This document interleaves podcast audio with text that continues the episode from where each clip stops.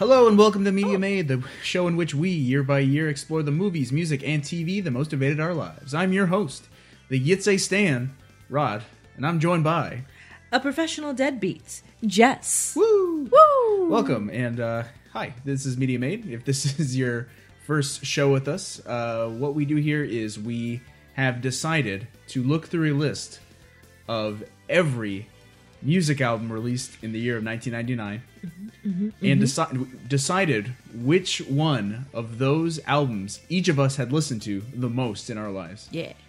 In essence, the music media that made us.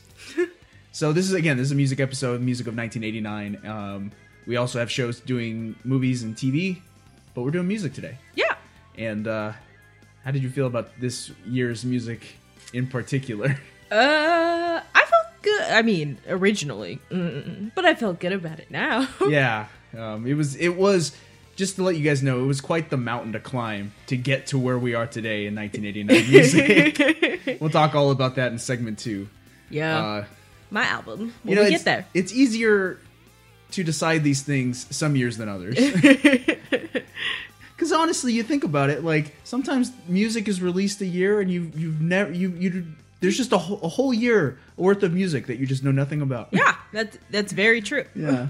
It's kind of the same with uh, Definitely this year. TV shows. Also, we have that problem sometimes, especially in the '80s. You know, it's just like, man, we narrowly squeezed by with that one TV show. You know, like, Yeah. I've seen two episodes of this show. So it counts. Yeah. I suppose.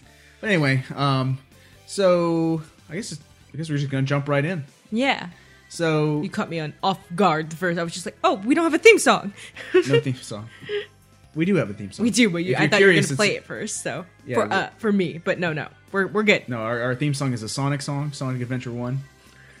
if you were curious, hey, where did that mu- where's that bop and music coming from? it's from Sonic Adventure One Boppin' music. on the Dreamcast. I love you so much. Oh yeah. Oh yeah. All right, let's jump in. My my my album, 1989. This is the album I've listened to the most in my life from 1989. Released October 6, 1989. Their debut album and the beginning of a progressive metal dynasty. We have When Dream and Day Unite by Dream Theater.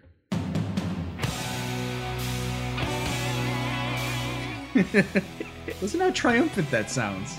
We made it, guys.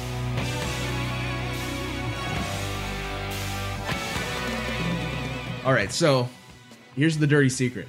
Dream Theater is my favorite band ever. I'm sorry, was that a secret? No, It, it is to most people.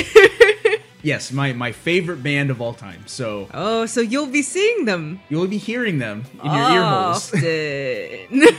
I'm sorry, ladies and gentlemen. I ho- if you haven't heard of Dream Theater, I think by the end of this show and subsequent shows, you might say you'll be an expert. like me. But not like me. Okay, so um, do you want me to jump into my history of Dream Theater, or do Yeah. you want me to? Do you want to tell the folks your history with Dream Theater first? My history is very short.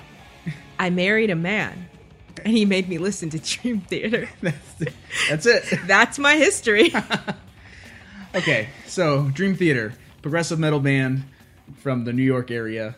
Like many music uh, interests that I've that I have, um, my first exposure to Dream Theater was in the video game Rock Band slash Guitar Hero. Uh, but Rock Band and Guitar Hero uh, introduced me to a ton of music, and Dream Theater is no different. So Dream Right. Rock Band Two released in 2008, featured the Dream Theater song uh, Panic Attack. I might have heard the name Dream Theater once before, but uh, I don't think I ever really paid any mind to them. You know, like, you know, you sometimes you hear the Yeah, name yeah, of a yeah. band, you just kind of like let it go. I don't know. But um, Dream Theater had a song in Rock Band 2. The first time I played that song, I was just like, this song is incredible. this band is incredible. Where can I hear more? Because that song was Dream Theater likes to take on they're they're they're like a metal band, right? But they always try to take on elements from whatever the popular type of music is at the time, you know? Right. You know, just yeah, I've seen that in some in, in some of their. just take in influences, right? Yeah. Allow allow them they've allowed themselves to maintain relevancy by adapting, right? So uh, that song had some muse in it for sure, right? So uh, James LaBrie, the singer, was out there trying to sing like the guy from Muse. Um, they had like choir sounds and the keyboard. There's like an epic keyboard solo, and I was like, this is incredible. So it was just a, a lifelong journey of uh, you know walking with Dream Theater from there. So what year was that when Rockstar 2 came out that 2008. year? 2008. Yeah. So you were only like 10 years behind the 10 20 years Yeah, behind tw- them. I was 20 years. Yeah, they had- they had tw- a. That's the great thing about Yeah. it. You you learn about a band in 2008, and they Their you know, discography spans two decades. Exactly. So I got two decades of music to catch up on. Um, Yeah. And not only that, Dream Theater, they're the the musicians are very prolific in that they have met, every member has his own solo like discography. Um, Oh, wow. They all have side projects, so you know there's a lot to learn, and, and there's always something new to discover with Dream Theater and the members of Dream Theater. so yeah, it was just like pretty much from like sophomore year of high school until like mid college, I was still collecting Dream Theater albums Oh, wow. and stuff, just Dream Theater stuff. Stuff.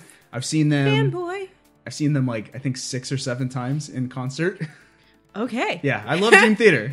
I've been to four concerts my entire life. So None of them Dream Theater. I- None I, of have them- not dragged you to a Dream No. Theater concert. darn that pandemic. yeah. Um, so the album we're li- listening to today, "When Dream and Day Unite," is their first album, Mm-hmm. and uh, this this had to have been like one of the last albums I actually got from them.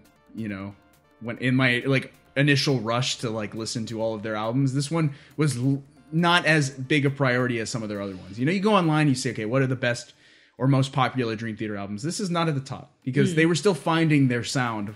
By. That this makes sense. point, yeah, it makes sense. They're all young and they're still learning. It Um, would be a, quite a thing if your best album was your first. Like you should be topping it.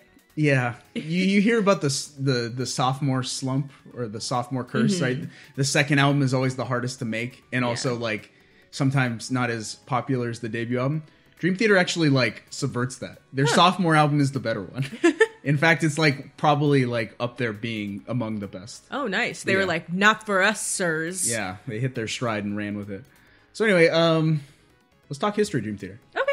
again, they are like I think um they're they're a cult band. Amongst people who know of them, they are beloved. But for like, you know, the the music the casual music fan probably has never heard of Dream Theater or cared to listen. They're, they're under the radar. Yeah. Okay. And their music is not like super mainstream, I guess. Okay. Um, no, that, so, make, that makes yeah, sense. so I got to give people the rundown with these guys. Go ahead. Uh, Let's go. Teach me. The group that would become Dream Theater formed in 1985 at Boston's Berklee College of Music. They were all music students. Uh, at Berklee. Yeah. So childhood friends John Petrucci, who's the guitar player, and John Myung, who's the bass player, uh, met drummer Mike Portnoy uh, and quickly hit it off. So uh, the story goes that they would go and like so John Petrucci, John Myung, the two Johns, they would go and practice in like the practice rooms, I guess you know, at, at Berklee Music College. Yeah. Um, so they're they're practicing their their guitars and just jamming and stuff like that, and they can hear in these like the practice room next to them some dude just blasting on the drums, like just going all out, and they're like, "Who's that guy?" You know, Let's meet him. right? So they introduced themselves, and they all discovered that they all loved the same type of music and had like you know just a quick bonding experience, I guess. All were fans of progressive rock acts like Rush and classic metal acts like Iron Maiden. Both bands that you also like. Correct. And uh, Portnoy specifically was into the burgeoning thrash metal scene. So Metallica, Megadeth. And we've talked about that. Go listen to our 1985 music episode if you want to know more about the thrash metal. Yeah. The group sound would quickly become a combination of these elements. Usually, if someone asks me, like, what Dream Theater like, I say, put Pink Floyd, Metallica, and Rush into a blender. That's what you get. so the trio initially named themselves Majesty, Okay. inspired by the majestic sound of Rush's song Bastille Day. All right. Yeah. So they were named after a Rush, uh, Rush song. and then to fill out the rest of the band, Petrucci recruited two childhood friends Kevin Moore on keyboards and Chris Collins on vocals. All members then dropped out of their sp- respective colleges to pursue music. I'm sure their families love that. You got into Berklee and you're dropping out, son? Over my dead body. yep. We'll talk. That's that uh, mentality or that sentiment will be. I- just yeah. We'll, we'll talk about that. I believe it. Uh, we'll talk about that when we talk about one of the songs. Um, so throughout 1985, 1986, Majesty toured the New York club scene and recorded a collection of demos which earned them a cult following. So, Okay. pretty good. What in the early '80s? You said. Yeah, like 85, 86. Yeah, mid 80s. Um, Collins left the band in 1986, prompting a year long search for a new lead singer. The job ultimately went to a man named Charlie Dominici. Dominici. Charlie Dominici. Um, a relative veteran, about 15 years older than everyone else in the band. Oh, Yeah, so he was like the old guy. Gramps Dominici. Grandpa Dominici. Oh, Papa Dominici. Uh, shortly thereafter, a different band named Majesty threatened legal action. Oh, So our boys renamed themselves Dream Theater. nice. After- was was that? Was there a reason? it's named after a movie theater in Portnoy's hometown. oh, okay. So I guess like Mike Portnoy's dad suggested it, and they're like, eh, "It's Okay. better than nothing. It's not as good as Majesty, Hey, you're but oh well." supporting us. Yeah, and it stuck. That other band, Majesty, Fell lost apart? to history. Oh, I haven't I haven't like searched too hard, but like you, you, no one's heard of Majesty. so in 1988, the fully formed Dream Theater signed with Mechanic Records and set out to record their debut album. And uh, apparently, the recording process took about three weeks. wow. yeah, it was like they recorded all of their stuff in three weeks, went to mixing, got it out the next year. That okay. Good job, boys. Good job, boys and grandpa. And that's that's it. That's how we got when in Dream Day, when Dream and Day unite. Okay. Very quick, easy process. Boys form a band, drop out of college, make band happen. it's the story we were all hoping for. yeah. All right. So I gotta kind of ease everyone into the Dream Theater. Like, okay, so I, I'm like, we're gonna. I, I organize these songs in such a way as to like introduce individual elements one by one. Okay. um, because Dream Theater is progressive rock, progressive metal. Progressive rock and metal are very like layered, Yes. academic, Oh. technical. all right. Yeah, there's, I remember you said there's going to be math involved. pretension, math, all all all aspects of progressive metal. I'm just going to be in the other room. Let me know when I can come back. Okay, so we're gonna actually listen to an instrumental first because with progressive music, the the the music is just as important as the singing. Yeah. Which is It's like the lyrics, yeah. Yeah, people. I, it's funny. I always like when I play someone a song by Dream Theater or another progressive act um, who's like really not into that kind of thing. Mm-hmm. They always ask like, when do they start singing? Yeah. you know, because usually there's like you know a two minute intro Yeah. before the singing starts. Yeah, that's how you know it's progressive. Yep. so anyway, here's the first song. It's called "Ytse Jam." It's a Jam. It's a Jam. It's a jam. It's a jam. All right. So start that off.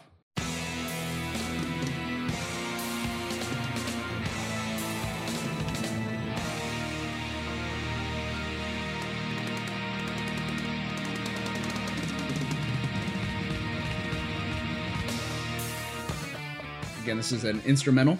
Features, you know, the four musicians of the band. Mm-hmm. Petrucci on guitar, Myung on bass, Portnoy on drums, Moore on keyboards. So Ytse Jam. You want to guess on where that came from? it's Majesty backwards. Okay, I I was like I wanted to say Majesty, but I was like, what? Yeah, it's it's Majesty backwards. So Well, it's hey, it's kind of an interesting idea. yeah. Majesty backwards has the word jam in it, and that's what they're doing. They're just jamming, jamming That's on their true. guitars, having a good time. So I guess like ear- early member, like early fans of the band would call themselves Ytse Jammers. Huh. that's fun. That is fun. Okay, so a few things to know here. Dream Theater, along with Queensryche and Fates Warning, were the pioneers of progressive metal. Okay, which combined the traditional metal and thrash metal sounds with key elements of progressive rock. Mm-hmm. What makes music progressive? Very complicated answer to that question. I was gonna, I was gonna say they're left leaning. Yeah, this is this is not progressive rock as in there's a an equal or you know an opposite or equal conservative rock out there. no. I Um, mean, but I mean conservative rock. traditional rock, I guess. I was gonna say Nickelback, That too, yeah. Mainstream rock like ACDC or Nickelback. Just because they're like more Yeah. laid back with what they're doing, or more by the numbers. I love Nickelback, I know. but you know, I might bring them up later. um, so okay, progressive rock and in turn progressive metal metal is typically characterized by technically impressive and complex instrumentation. Mm-hmm. These guys know how to play their instruments and they like to show off. Unusual time signatures, which I'll explain. Long songs. Yes. Yes. Extended instrumental movements. So between chorus and the next verse might be five or six minutes of just playing music. Yes. And avant garde sensibilities, meaning they like to experiment. Yes. So progressive rock is sometimes used interchangeably or alongside things like art rock, experimental rock, or math rock. That is a real genre. Yeah. Math rock. Because they like they put a lot of value in like the time signatures and the math portion of like music theory, which is like way over my head. so with all that said, for Dream Theater and a lot of progressive bands, the music and instrumentation are just as important than the singing and lyrics, which is why I decided to start us off with a six minute instrumental from this album. Which makes sense. Where is it in the track listing? Uh, it is. It's the third song. Okay. Yeah, so they they they didn't start people out with that. At least they gave Yeah. they started uh, the two um the the second track is the single, like the Okay. first lead single, I believe. So yeah, they they started off with the two most friendly ra- radio friendly songs, I guess, and then we're like, all and right, then gu- like, well, since you're here, yeah, let me sh- let us show off our instruments. Do you like this song? yeah, it's not. It, it- yeah. Can't dance to it. No. But it's I, I thought it was fun to like I think it's fun to listen to. Yeah, it's fun. Yeah, no, it's it's fun to listen to. Okay, so I had to like ask I had to like phone a friend and get an like an expert uh explanation of time signature, right? Right. Because you listen to like the way they're playing, especially the drums. Like the dude is like playing a beat that's very unusual, Yeah. right? But you can't put your finger on why it's unusual. It's just like it's not your like, you know, traditional like do do you know mm-hmm. beat like you would hear in a pop song, right? So I recruited a friend of the show named Matt Peterberg. He's got a music degree, or he's studying for his music degree. The man knows his music. So I had to ask him, what is a time signature, and what does it mean to have an unusual time signature? So here's his answer. So the root of what a time signature is, is to tell a performer how many of a specific type of note fit into a bar of music. They are expressed in fractions, so things like 4 4, 3 4, 6 8, etc. The top number of the fraction refers to the number of notes, and the bottom number refers to the duration of that note. So it's like there's a bar of music that's like a, ah. a, a you know, a, a, a, val- or a unit of time is a bar of music, right? Right. And so that fraction will cut up that bar of music into like pieces, right? So mm-hmm. like 4 4, that bar of music has four segments in it, right? Correct. Right. Right. Right. I get and that. then the top number so if it's 4-4 you play a note on those four segments of that bar of music i guess okay, right I'm following. um and then if it's three you do three and you abstain from hitting the note on the fourth beat i guess or whatever okay. yeah so then i asked him okay what does it mean to have an uncommon time signature so he said time signatures are considered uncommon if the fractions don't fit evenly into each other just like a regular math fraction he says so in 6-8 we get a nice lifting feel because we can evenly split 6 into two groups of 3 right, Right. but if we have 7-8 those 7 eighth notes don't decide don't divide up evenly right Right. meaning we count two groups of three, then add an extra one more at the end. and I had to look it up. The math term for that is an ir- irreducible fraction.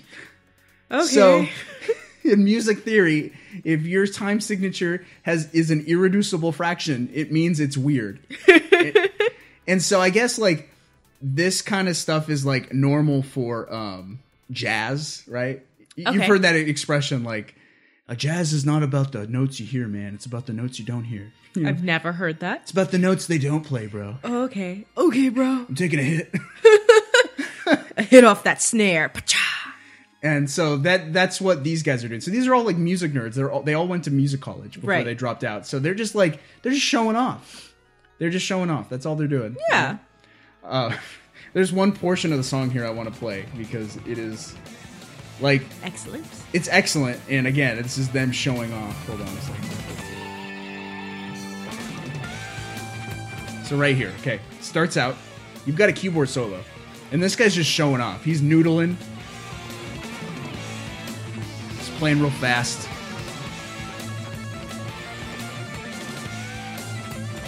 Well, that, that's to me that's like sexy keyboard. All right, I'm like into that. Am I a sexy keyboard? You could be. All right. Then it transitions into the guitar solo, right? Once again, it's just the guitar dude just noodling, just showing off. He's like, look how fast I can play.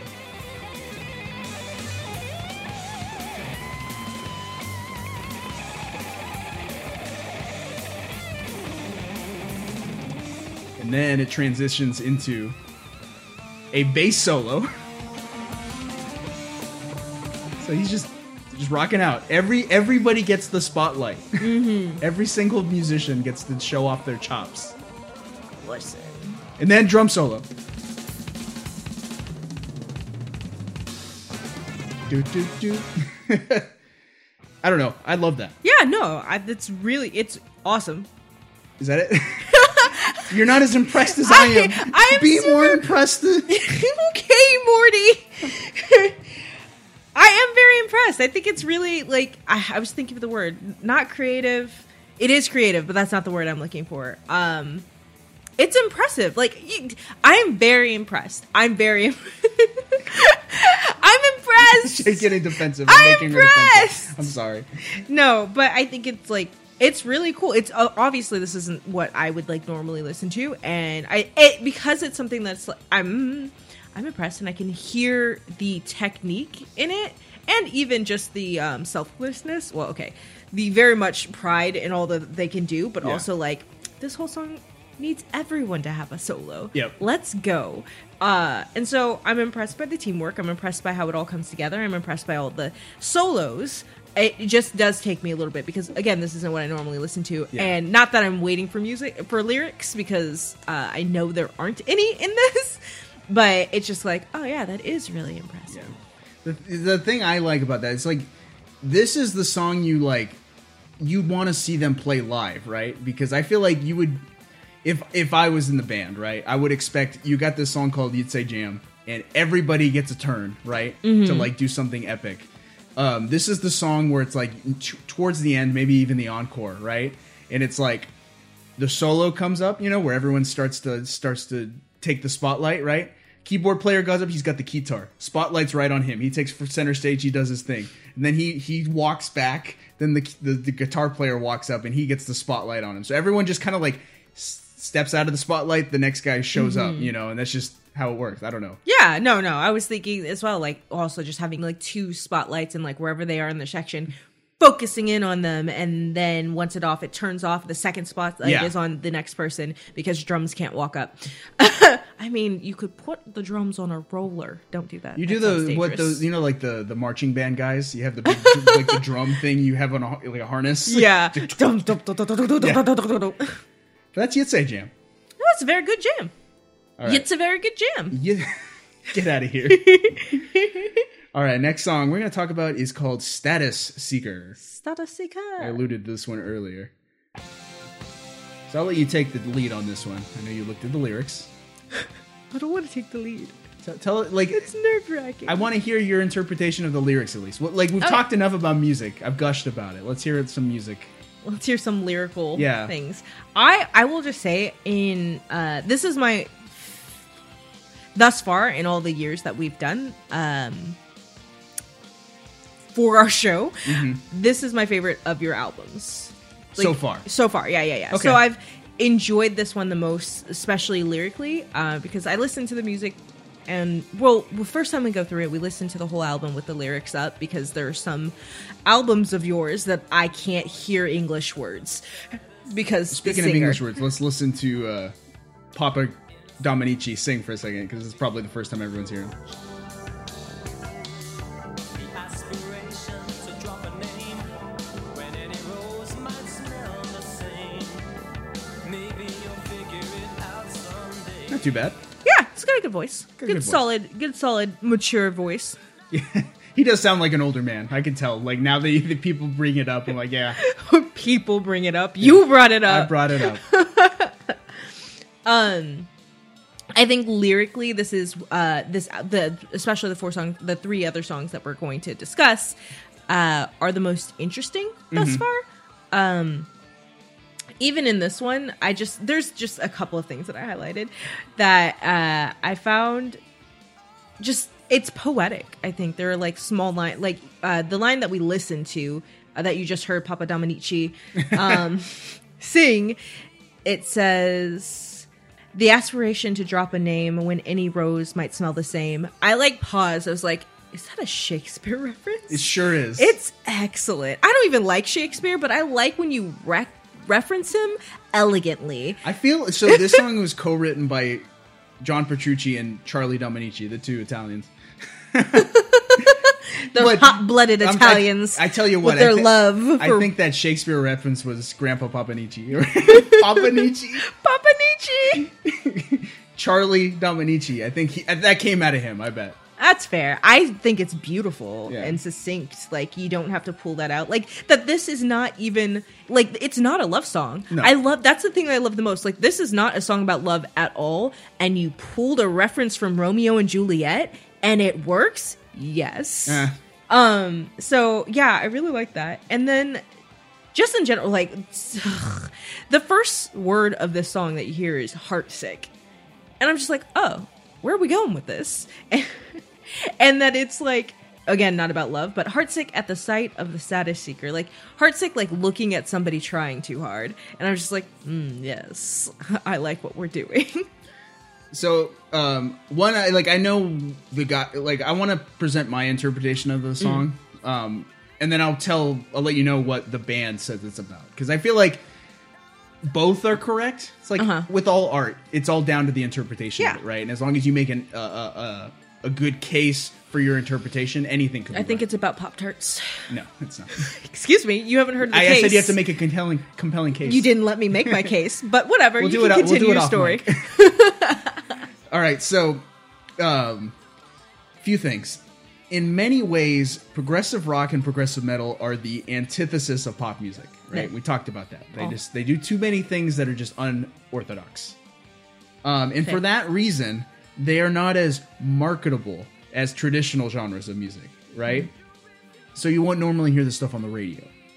Correct. Therefore, progressive acts typically have an antagonistic relationship with record labels and with record executives. Fair. From my experience, nearly every single progressive band has written a song criticizing their corporate overlords and expressing frustration with the music industry. Every single one. Rush has one. I, I just like uh, a b- bunch of progressive bands that I, I like have done that, right? Right. I think that's what this song is about, right? It's about them expressing frustration with the people who are just kind of like uh, the people holding them down, the people holding them back, the people trying to control their style and their approach to things uh, for the sake of money, and the people trying to decide things for them, right? Yeah. Or just like just throwing shade on them, you Yeah. know? For usually with money when money's involved, right? So a few lyrics that jumped out to me on this, and this leads up to the the chorus, right? So it says, "Nothing is sacred. You draw the bottom line with the dollar sign. Change of opinion at the drop of a dime. Hmm. Gracious intrusion, are you sanctified in your judgment of me? All that I deserve is what you were unable to see." Mm-hmm. Right.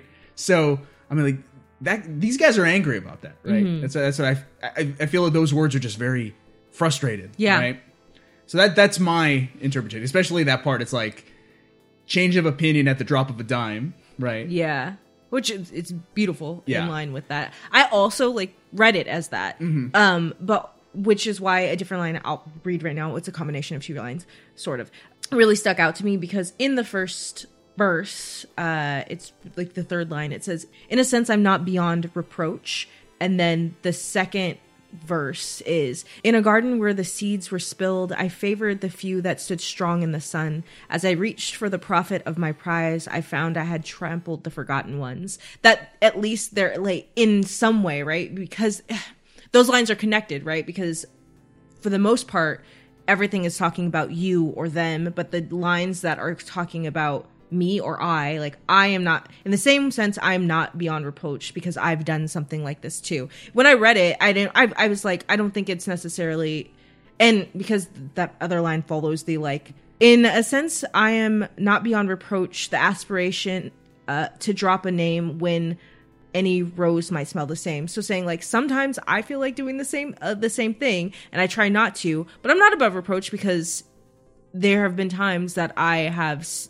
trampled on little things to get things that will even bring me profit. And might that might be ideas of your bandmates. That might be songs that you you actually really loved a lot but like aren't gonna make the album or make money or move you to like whatever. Yeah. like that we have those levels within us. Like we can look at the big corporation and they're doing it far more and kind of viciously but there are, are places where we do the same. Like so i enjoyed status seeker for those like components Yeah. that it's not just a you guys suck and you are what is wrong with the industry. It's like you guys suck and you're what's wrong with the industry. Unfortunately, I'm taking on some of these. we, yeah, we have to we have to live in your world. Unfortunately. Yeah. yeah. So it's like we also the band also had to sacrifice their not morals, but their their creative pride. yeah, like compromising. exactly. Mm-hmm. That's that's a that's a line, isn't it? Compromise. If it is, It's in, it's in there. it. the word compromise is in there. And so the band has said that it's a little bit more abstract than that or more general. It's mostly a frust- they were expressing frustration at the people in their lives who questioned their like motives or questioned their judgment on Mm-hmm. their lives, you know, like hey, we're going to drop out of music college uh, to pursue this band, you know, What? and Who would like question so, that? you know, parents, girlfriends, Mm-hmm. uh, employers were like that's dumb. right? That's unwise. Yeah. And they're like, who cares? Like, this is my life. I'm gonna live it. You know. Yeah. gonna- this is my decision to make. And then when they say, "Hey, I got a record. De- we we got a record deal. We're successful. You know, we're on the radio. Oh, that's great. Good for you, right? Yeah. And they're just like. That's all it took for you to like completely change your mind. Yeah. like that's hypocritical. And you know what changed it was the, The money. Yeah, so that's what they said. And I think expresses the same idea. Yeah. It's it's all about like people see success as money and in corporate, you know, Yeah, tang- I- tangible. Yeah, I think like as creatives, we I we can both totally relate to this and oh, understand, right? Like we're just kind of like, oh yeah, this is what I would like to do with my life. Well, that's not wise. You got to take care You of quit your your job so you can work on podcasting. support us on Patreon. No, I'm kidding. Maybe one day. maybe someday and that kind of thing. Even like i i think the thing like sometimes we trample on there right? Like there's stuff that uh even when we discuss about like oh should we put this on youtube or how are we gonna like this is a lot of fun but should we change this so that we can monetize possibly or Yeah. da da da da. And like sometimes even we're like oh we've gotta compromise like this excellent dream of what this piece of art was supposed to be to try to uh, put ourselves on the Yeah. market in a way. And Make- unfortunately, that's the conflict of every like progressive or experimental, like Yeah. not just band but just creative. the right? oh, Yeah. So that's that's a cool song. it is a cool song. It's a pretty cool song. yeah. All right, next song to talk about is called Afterlife, and I wanted to throw this one in here for a few reasons. Um, one, I this is the best song to highlight Papa Papanichi. All right, That's his name now. Papa Nietzsche. So this song, the lyrics were written by Charlie Dominici, um, and I feel like this is the song that like most emphasizes his vocal ability and like his just his style in general. So let's get this started. Start it. So it's starting up there. But uh, before the singing starts, let me tell a few facts about this song and Status Seeker. So Status Seeker was the first single. After Afterlife was the second single. Neither were very successful. Oh, yeah, I actually really like Afterlife. just point that. I do too. I think Afterlife's my like my favorite song. Off this album, Yeah, I think I think so. Anyway, um, Even I like like was caught off by like there's a, an instrumental like guitar thing in Yeah. the middle, or maybe it's drums, and I was like, oh, we'll listen to that. But I- here's Chaminichi. Papa Nietzsche. I, I keep saying it wrong. Champa Hold on, a, hold on a second.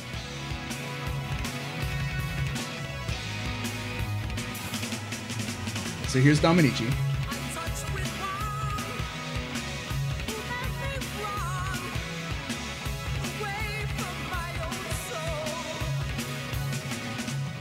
So yeah, th- this guy like he's so 80s. His voice to me is just so 80s. He sounds like Steve Perry of, of Journey. Perry But yeah, he sounds like Journey, does he not? Yeah. I think he does. okay. I don't disagree. I just don't know what journey. Fair enough. He's just, he's got a very high pitched voice. Like you can hear like him Mm. singing uh, "Don't Stop Believing." oh, something. that's journey. yeah, Yeah. yeah. That, that's all I got to say. Really. Uh, you want to talk about the lyrics? again i find these lyrics very poetic It just even i the only thing i highlighted um was the opening three uh lines Uh huh. which is i t- i touched with one who made me run away from my own soul that's it i just like I, like i i like read that like four or five times i just sat on it and i was just that's really beautiful the, the the like i want to unpack it but it's so concise in it I think the fact that Charlie Dominici wrote this one by himself, like I can feel the like, I don't know, like the elder wisdom in, in Mm-hmm. it. Like this is this is a song written by a man who's lived his life for a while. You know, yeah he's he's grappling with like mortality, his own um, uh, existence. Yeah. right. His uh, his legacy. Yeah, and that was even like one of the notes that I wrote down. Like the the entirety of the song makes me think of just kind of the wonder of the unknown.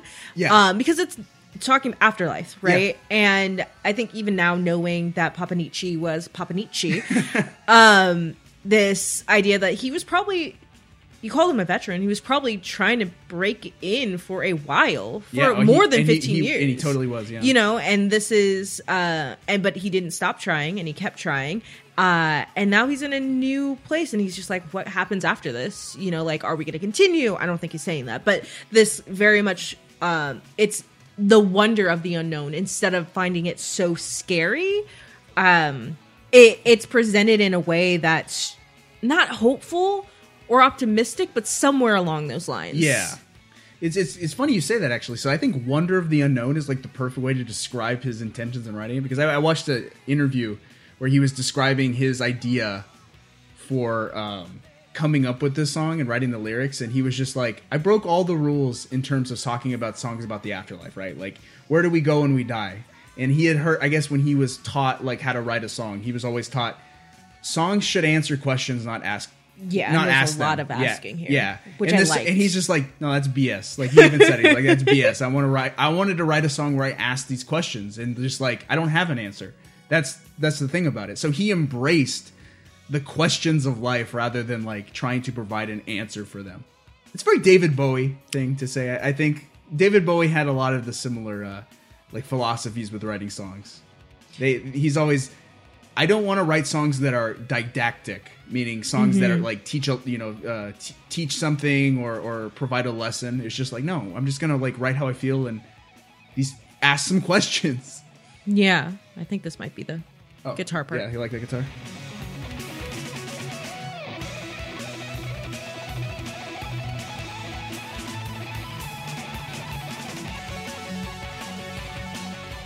That is the guitar and the keyboard playing together.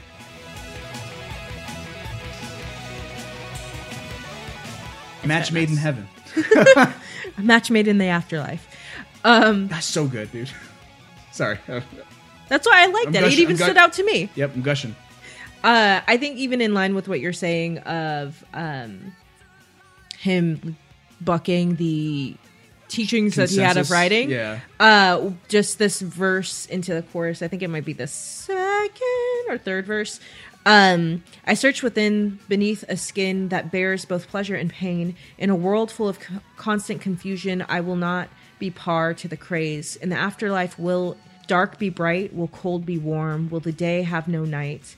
In the afterlife, will the blind have sight? In the afterlife, and that kind of like, yeah, I guess this is how we're supposed to see it, but Is it really? I've got more questions. Yeah. you know, in a different context, this almost sounds like a like a uh, like a Christian worship song. oh, yeah, yeah, I can I've, that. I've heard songs like that, that. you know, that are they ask the same questions. It's like, will this happen when we die? You know, Yeah. Like, is this what I have to look forward to? Mm-hmm. Don't know. yeah, I, I I think you're right. This is probably my favorite song on the album. yeah, it's really good. real It's- good. It's real good. Do a good job. Papanichi. Papanichi, we approve of you. And I just want a shirt that's Papanichi. Papanichi, we heart. Just a cap, a cap that says Papanichi, and people are like, "What?" Pap- we, that's the only way I will go to a Dream Theater concert with you if I can wear a hat that says Papanichi.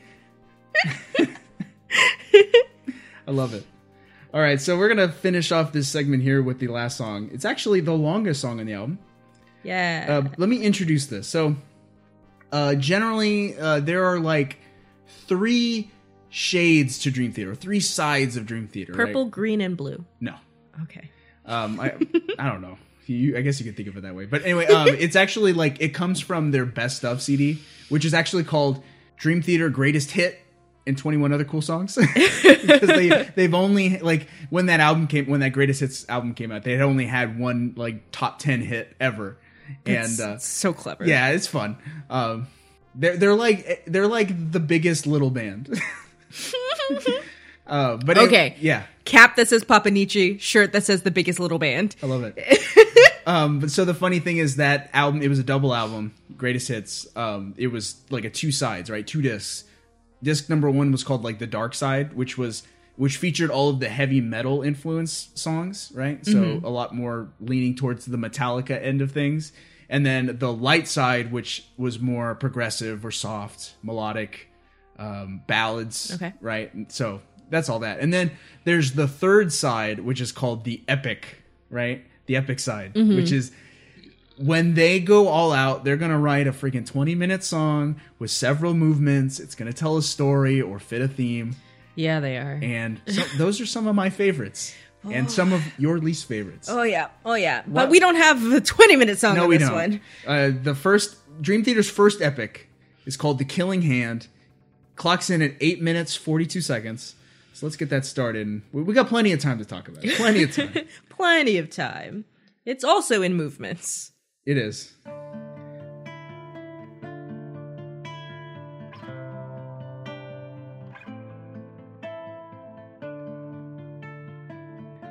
So why, why are you so averse to um, I have the attention span of a roasted peanut.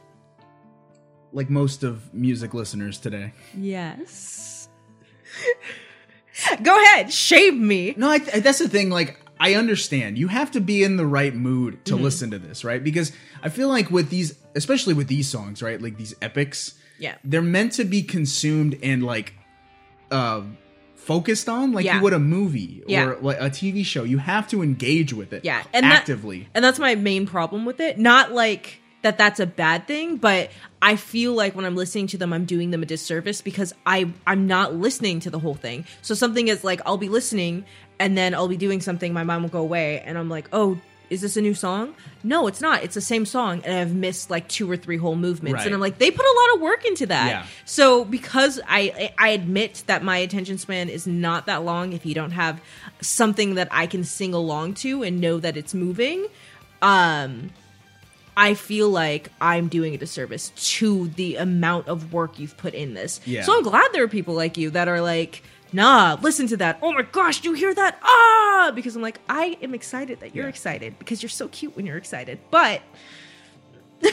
So I, I did not give you this advice when I like when we like with this album specifically, right? But I feel like the best advice I can give to somebody if they want to listen to this stuff and get the most out of it, like especially these longer songs, right, is to like do it at night, like turn the lights off, right? You might fall asleep, I don't know, but yeah, turn the lights off, put it into your headphones, and just like listen, like close your eyes and just listen, listen to the words, listen to the music, and you just go, mm-hmm. right?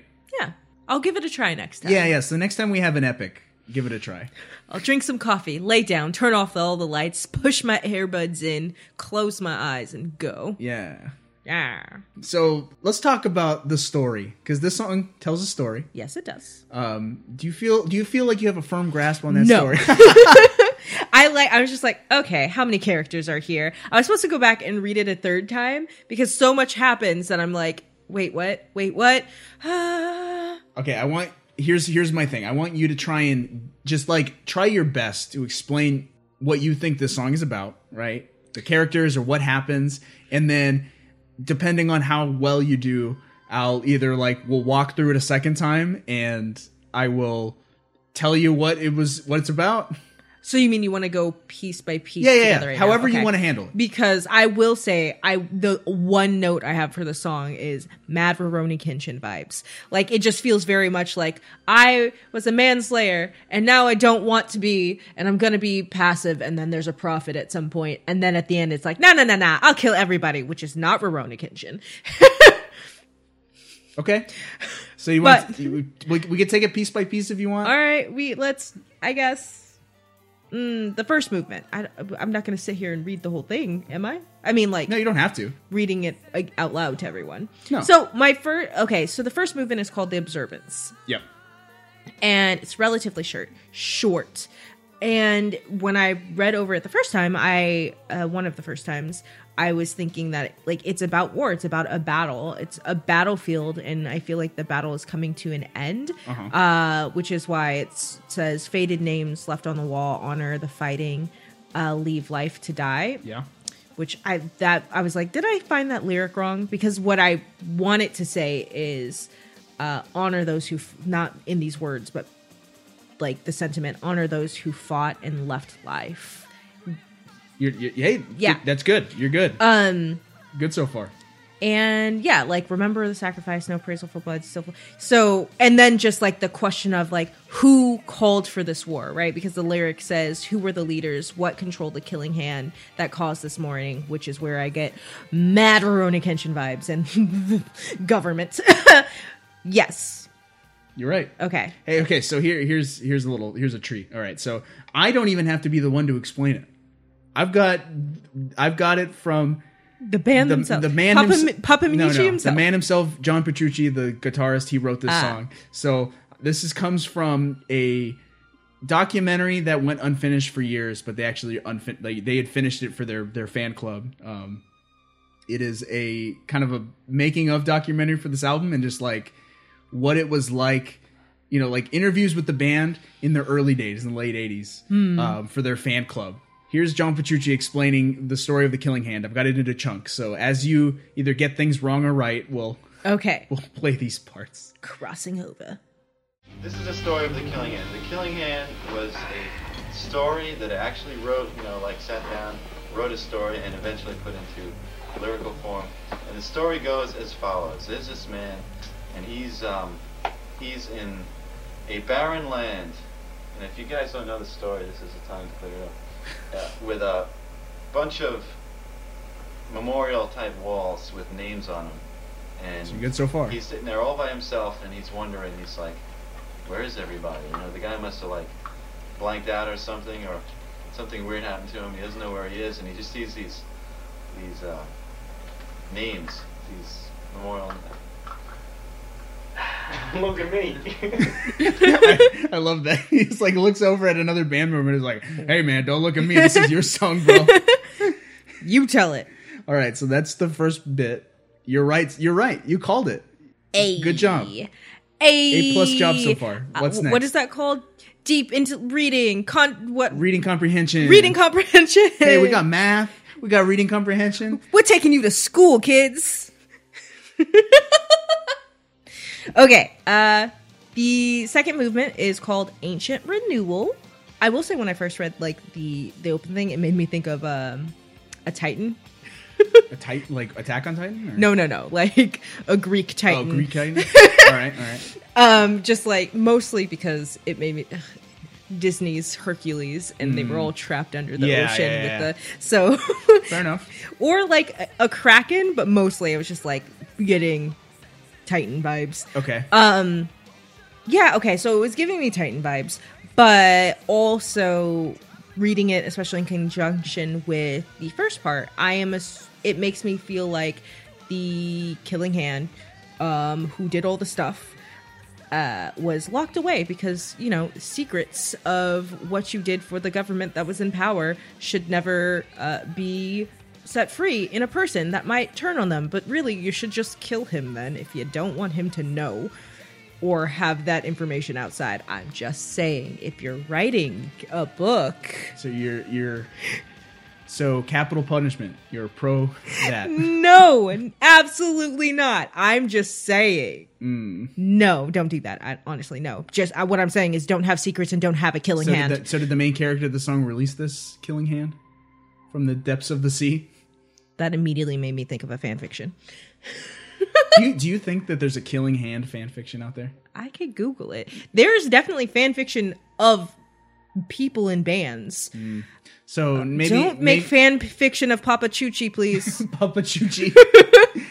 so maybe down the road when we talk about Dream Theater again, we can update let people know if there's Dream Theater fan fiction. hey kids, do not create Dream Theater fan fiction for us to look up. Thank you. Yeah. But yeah, it feel it feels like no, it doesn't. Feel, uh, when I'm reading it, it doesn't sound like they're they're releasing him. It's it unless it's like going back in time and saying like, oh, this is ancient renewal. No, it sounds like all the killing has ha- has happened and lowered deep into the sea. A being oh, a being waits. I'm thinking like they were lowered. That makes more sense. A being waits to sing. Yeah, no, it sounds like they've already been. It, they've been put there. A being waits to cleanse cleanse his soul and his soul is dirty because he was the killing hand. That's So you almost got it right. You dismissed it immediately. You said, unless they go back in time. That's what he's doing. uh it's a time jump. What he does is he's like, okay, who kill- killed all these people? Like, what happened? Was it a war? Was it a plague? You know, what the hell happened? Uh, so what he does, and this is where the sci-fi comes in, he goes back in time. where the sci-fi comes and in. the way, the way the back in time thing all, all happens is, uh, picture the ocean, and if you can go all the way down to the depths of the ocean and Lower through, deep into the sea. right to the other side, you know, you'd be. That's how you go through time. That was my interpretation of going through time, going down to the depths of the, the ocean. So he swims to the bottom of the ocean and goes back in time. Oh, I did dismiss the sci-fi element. I'm sorry. That's okay. I mean, Sorry, that- but it's kind of close. All right, so w- let's let's go next. So he's gone back in time. Well, I will say thus far, if any Dream Theater fans out there also are artists, you should definitely make an animated music video. That would be pretty dope. Yeah. Okay, so the third movement is called the Stray Seed. When I first read that, it made me think of uh, the lyrics from um, Status Seeker. Yeah. So I'm assuming now that they've jumped back to the present to, well, maybe just before the war has ended. It says extend a view to yesterday, which may mean it's going back even further, but I don't think it is, and I've dismissed it again if that is what happens. Uh, well, I, I will say, I just really like the line that says, no sound, no smoke, no scorching flames. I just like it. Walking amidst the frightening steel. Still, uh, it's a really good picture to paint, just like this beast has arisen arisen. This beast has arisen, and it does say he is risen uh, out of his Titan chamber in the sea, uh, and he walks and admit, and as he walks, like just fright and fear follow him, even though it looks like nothing. You know, because okay, no sound, no smoke, no scorching frame but like the idea of like you, we've all saw some seen somebody walking down the street, and we're like, hmm, let's not mess with that person Yeah. or we've all seen our mother coming to our room and oh no oh no she's not in a good mood so i think this is just painting the picture of the killing hand but also the person who raised him right so the king from below this one controls the killing hand that caused this morning is it all over i feel like i didn't even see this is one of the places where i'm like i'm not sure what's happening how about you tell me pachucci john Okay, so he's gone back in time. again No, no, no. So we already did that. That was that second movement. The man has gone back in time. Our mm-hmm, main mm-hmm. character.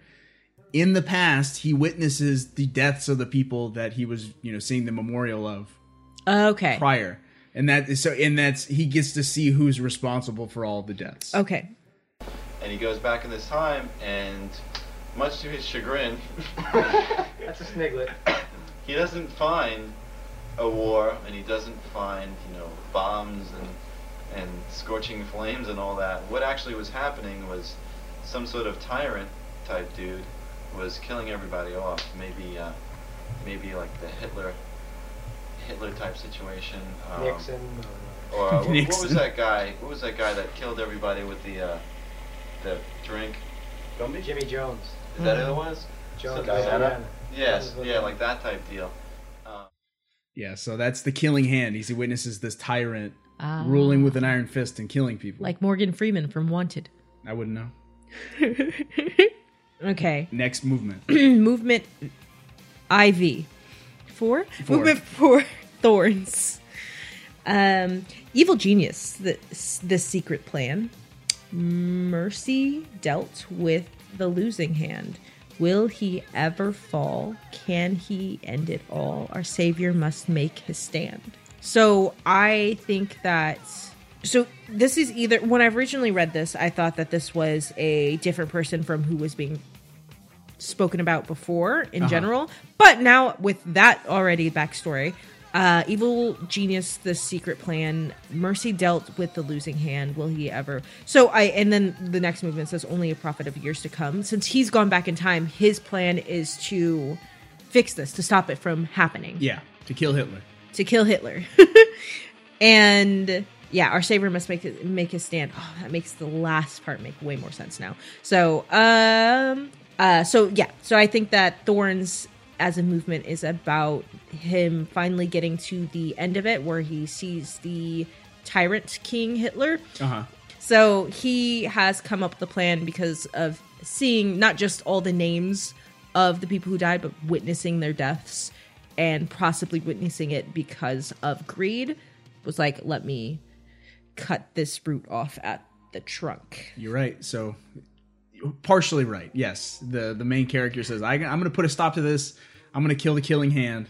Uh, I'm going to kill Hitler in the past." Uh, however, That's definitely a Doctor Who episode. Continue. but he's got one issue, and good old John will explain it. Um, and so what he says is he's like, wow, man, this guy is crazy. I gotta stop, you know, I gotta stop all this killing. So he is not immortal because he's from another time, kind of like Scrooge, like he can, you can't hear him or anything. So he asks the heavens above to be mor- mortalized, and he becomes mortal. And he kills this guy, man. I don't know what he does, but he kills him. He He's kills this guy, man. He's like, yeah, man. I don't know what he does. Stopped all the killing.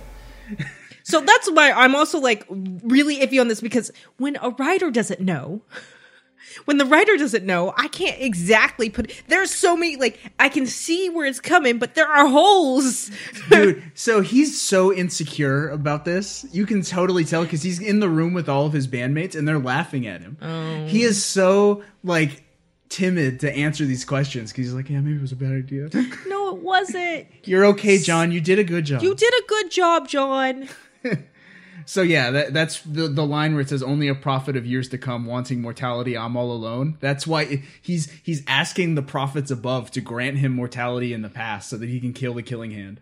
Because he's existed as like this this phantom in the past. I guess that's the rules of this universe. Okay. So he does, and he kills Hitler. And then we got the end.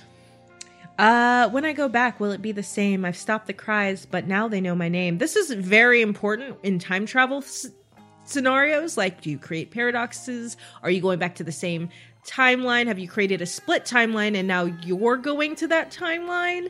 Like, what's the dealio? And also, apparently, he didn't hide his face very well. He didn't Batman that mess, so they know his face. Wait a minute, he was a phantom. Hold on. No, he was a, he was mortalized. He was mortalized. So he was mortalized in the past, uh huh. Killed, killed Hitler. and then got boosted to the present. present. Yep. That's not how mortalism works. Yeah. I mean, it is in this universe. So the sea is calling me. My spirit must return. As I get closer, was it worth, really worth what I had learned? And for the hero, it's like, wait, is he now going to be trapped in the Titan sea cage? he went back to the future. Yes. he went Marty. um and um to find our one more name appears. No one is left now. My one and only land. I laugh at what I've done. I'm the killing hand. So, which I, really enjoyed that line the first time I read it. I laugh at what I've done. I'm the killing hand. Uh, especially since the first is like, who is the killing hand? It's like, oh, I'm the killing man hand. Um, that what he's done is change the future and that there are no names left except Hitler and that he that in that in doing this he became the thing that he hated but is now a good thing.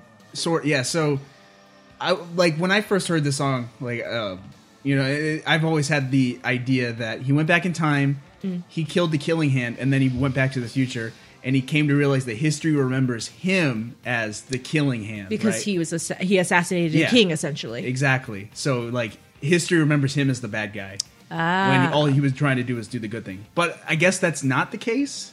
Here's John kind of putting a quash on that, which I think is a better story to be honest. But Let's go, John. And so then he realizes his time is up. He gets his tap on his shoulder, and he has to go back three times. So he goes future. back, and as he's going back, he's like, "My God, I don't feel the same. Something feels weird. You know, I feel like something's something's different." And he gets back, and it, this feeling overwhelms him to such a point that he wails back to where he was, looking at the wall, and his name now appears as the last name on the memorial. And so the whole irony of the story was that in the beginning, the reason why he was by himself is because he was the one who killed everybody in the first place, so he was the only one left.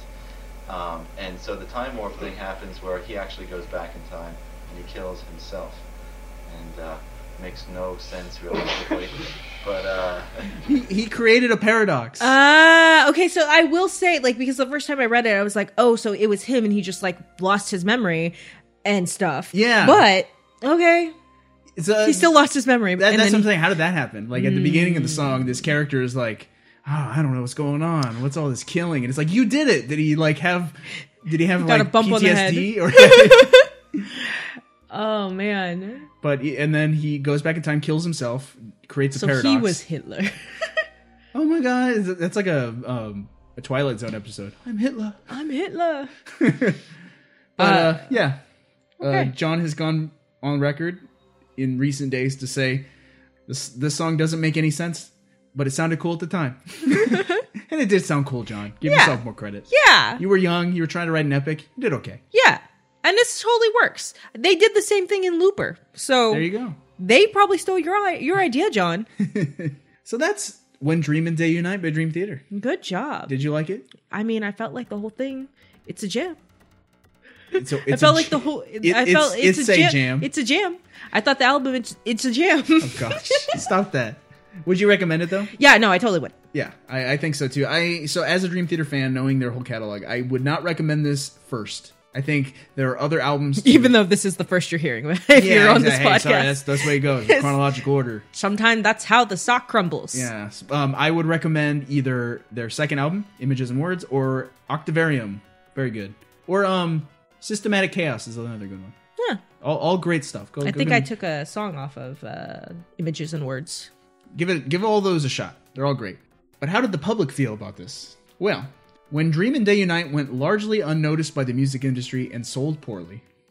In fact, this is the only Dream Theater album that failed to chart on the Billboard 200. Oh wow! Yeah. It's the only But one. they kept going. They did keep going. That's Dream Theater is a testament to never give up, never surrender, keep trying. Yes. Follow Full- your dreams. Fall with style. Wait. Falling with style. Mechanic Records ended up breaking the majority of the financial promises they made to Dream Theater prior to signing the contract, so the band was restricted to a promotional tour of just five concerts around New York City. Oh wow. Yeah, I, boys, you did it. yeah, and and I'm sure this whole uh, ordeal would be written about in future songs. Frustration with the record da- label. Um, and then you know now that Dream Theater is popular, the album has since received retroactive reviews, right? So those reviews, the consensus is there's praise for Petrucci and Portnoy as competent musicians whose quote individual styles were not yet refined. Okay. I, I, I, I, I guess I can feel that, but you can tell you can still hear the technical skill Yeah. in these man these men's playing. Yeah. And then uh, some have criticized this album for quote subpar singing, too many metal cliches, and poor production. What's a metal cliche? Who knows? I was like, um, used Shakespeare very non-cliche like. I, I think step off. Honestly, I think I think it came down to Papanichi. To be honest, I think Papanichi is the most uh, generic of the style. un- Unfortunately, especially during this time. yeah, yeah. He's Be- gotten Dominici's singing is like a little too 80s and in the time, so I think he he's a great singer. Mm-hmm. But I think he sounded too much like a bunch of other acts at the time, like especially the hair metal dudes. Oh, okay. Yeah, I think it's hard to like m- take. It's hard to like make the this band sound different from everybody else with his singing style. Okay, no, I, I get that. Yeah. So where did Dream Theater go from here? I'm not going to list out the whole legacy because again, we're going to talk about him again. And again, and again, don't don't sound disappointed. and sound again, excited. and again, and again. Uh, Was that excited? no. All right, so I have bad news for you. Oh, Charlie Dominici left Dream Theater at the conclusion of the When Dream and Day Unites promotional tour. Papa Nietzsche, no. Well, I guess I'm never going to a Dream Theater music concert Pop- then. Papa Nietzsche, we hardly knew thee. Alas, poor Dominici. So uh, his departure, uh, he cited cr- uh, creative differences and a difficulty singing in the style the band wanted Ah, um, as reasons for his departure. Um, he also apparently didn't have the stage presence that the band wanted from a frontman. I guess he wasn't as like outgoing and flamboyant. I guess okay. I don't know. Like he he wa- he didn't have like the you know Yeah, you have to be the face, so you have to be the face. yeah you gotta Got have it. that panache and bassist John Myung just do the opposite of what he's doing. So it's funny. Uh, we haven't talked about John Myung at all, but uh, John Myung is the bass player. Uh, he is the most like introverted man, and he's in a rock band that tours the world and performs on stage. It's like he does not he doesn't like to do interviews. He doesn't want to talk to anybody. I've seen Man video- after my own heart. I've seen videos of him where like the band is like walking down um like like a hallway or something, you know, and there's like fans nearby and the fan who recorded this video is off his phone, right? John's just walking. The minute he spots the camera, he goes he just like covers his face or looks away. The, he's very introverted. So you have a few of those guys in the band. You need a frontman who's going to take all the attention. Yeah. And uh, I guess Tom, Dominici wasn't cutting it. Yeah, okay, that makes sense. That's honestly the best way to do it. Yeah. I feel like we're both the same. Like, I understand that, right? We're on the mics right now, and you're hearing us, and you see us in our different things, but we are edited to a place where we feel comfortable with the world seeing. Don't pop up in front of me with your phone. So I wasn't I wasn't I wasn't planning on this, but I guess this is the perfect place to talk about uh, where did Papa Nietzsche go from here. um, so since leaving Dream Theater, uh, Papa Nietzsche lapsed out of the music business and obtained a job as a finance manager at an automobile business. 15 years. 15 years. What about afterlife, Papa Nietzsche? What about the wonder of the unknown? This afterlife. um, but there's good news. There's Okay. a silver lining. Give me that lining. In 2004, um, on the 15th anniversary of When Dream and Day Unites release, Dream Theater played an, played the entire album live for like a special show. Oh, I remember seeing that on YouTube. Mhm. like amongst a, a group of fans that did not know it was coming. So it was a complete surprise. That's cool. yeah. During the show's encore, Papa Nietzsche himself made a surprise appearance and sang with the band for two songs. Aww. He, this is like the first time he had sang in like 10 years or something. This performance was recorded live and then later released on CD and DVD under the title When Dream and Day Reunite. That's cute. yeah. So that performance gave Dominici the itch to play again, to mm-hmm. sing again. In 2005, he released a solo album entitled O3 A Trilogy Part 1 and then followed that up with two more parts. So, Cool. yeah, good for you, Papa Nietzsche. Papa Nietzsche, I'm still making a hat. Um, so give those a listen. I, I cannot vouch for them. I haven't listened to them, but maybe I will now. That's again O3 A Trilogy Parts 1, 2, and 3. And that's Dream Theater. Yeah. 89. We're, we're, we're, we're out. Um, we're going to close out this segment unless you have any more parting thoughts. I do not. So we're going to close out with um, a song called Only a Matter of Time. The out It's the last song in the album. The outro is excellent. It's like the perfect ending song. So enjoy that as we go to break. We'll see you on the other side with Jess's album of 1989. Be prepared.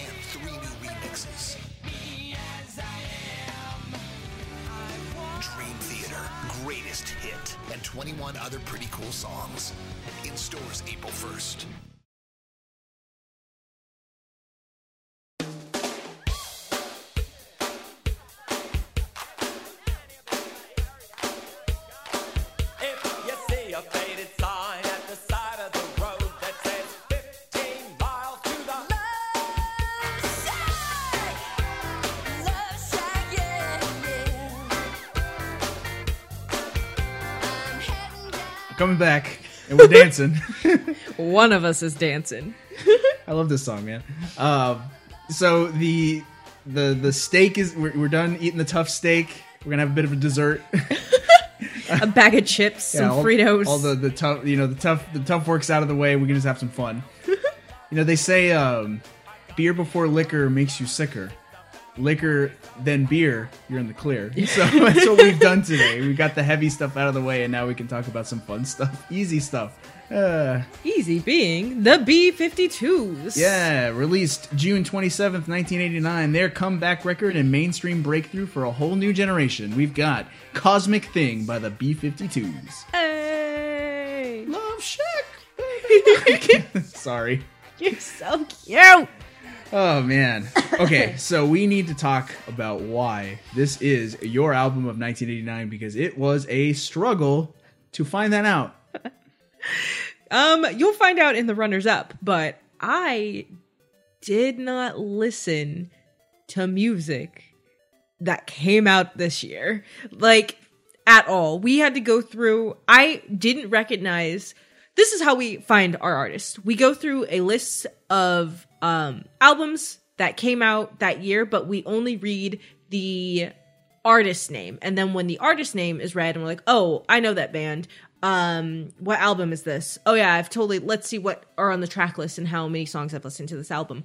I did not recognize the name of a single artist.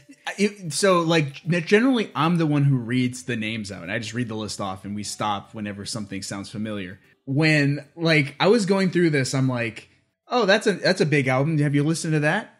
No. No. No, I don't And know who so, any of these people are. Like we got through the whole list, and you were leaning on Young MC because he had one song that you recognized, and that was "Bust a Move." Yep. And I told you there is no possible way that you have owned like there is no album from 1989 that you've heard more than one song on. That's impossible. there has to be one album that you've heard m- more than one song on. So I made it my mission to find it out.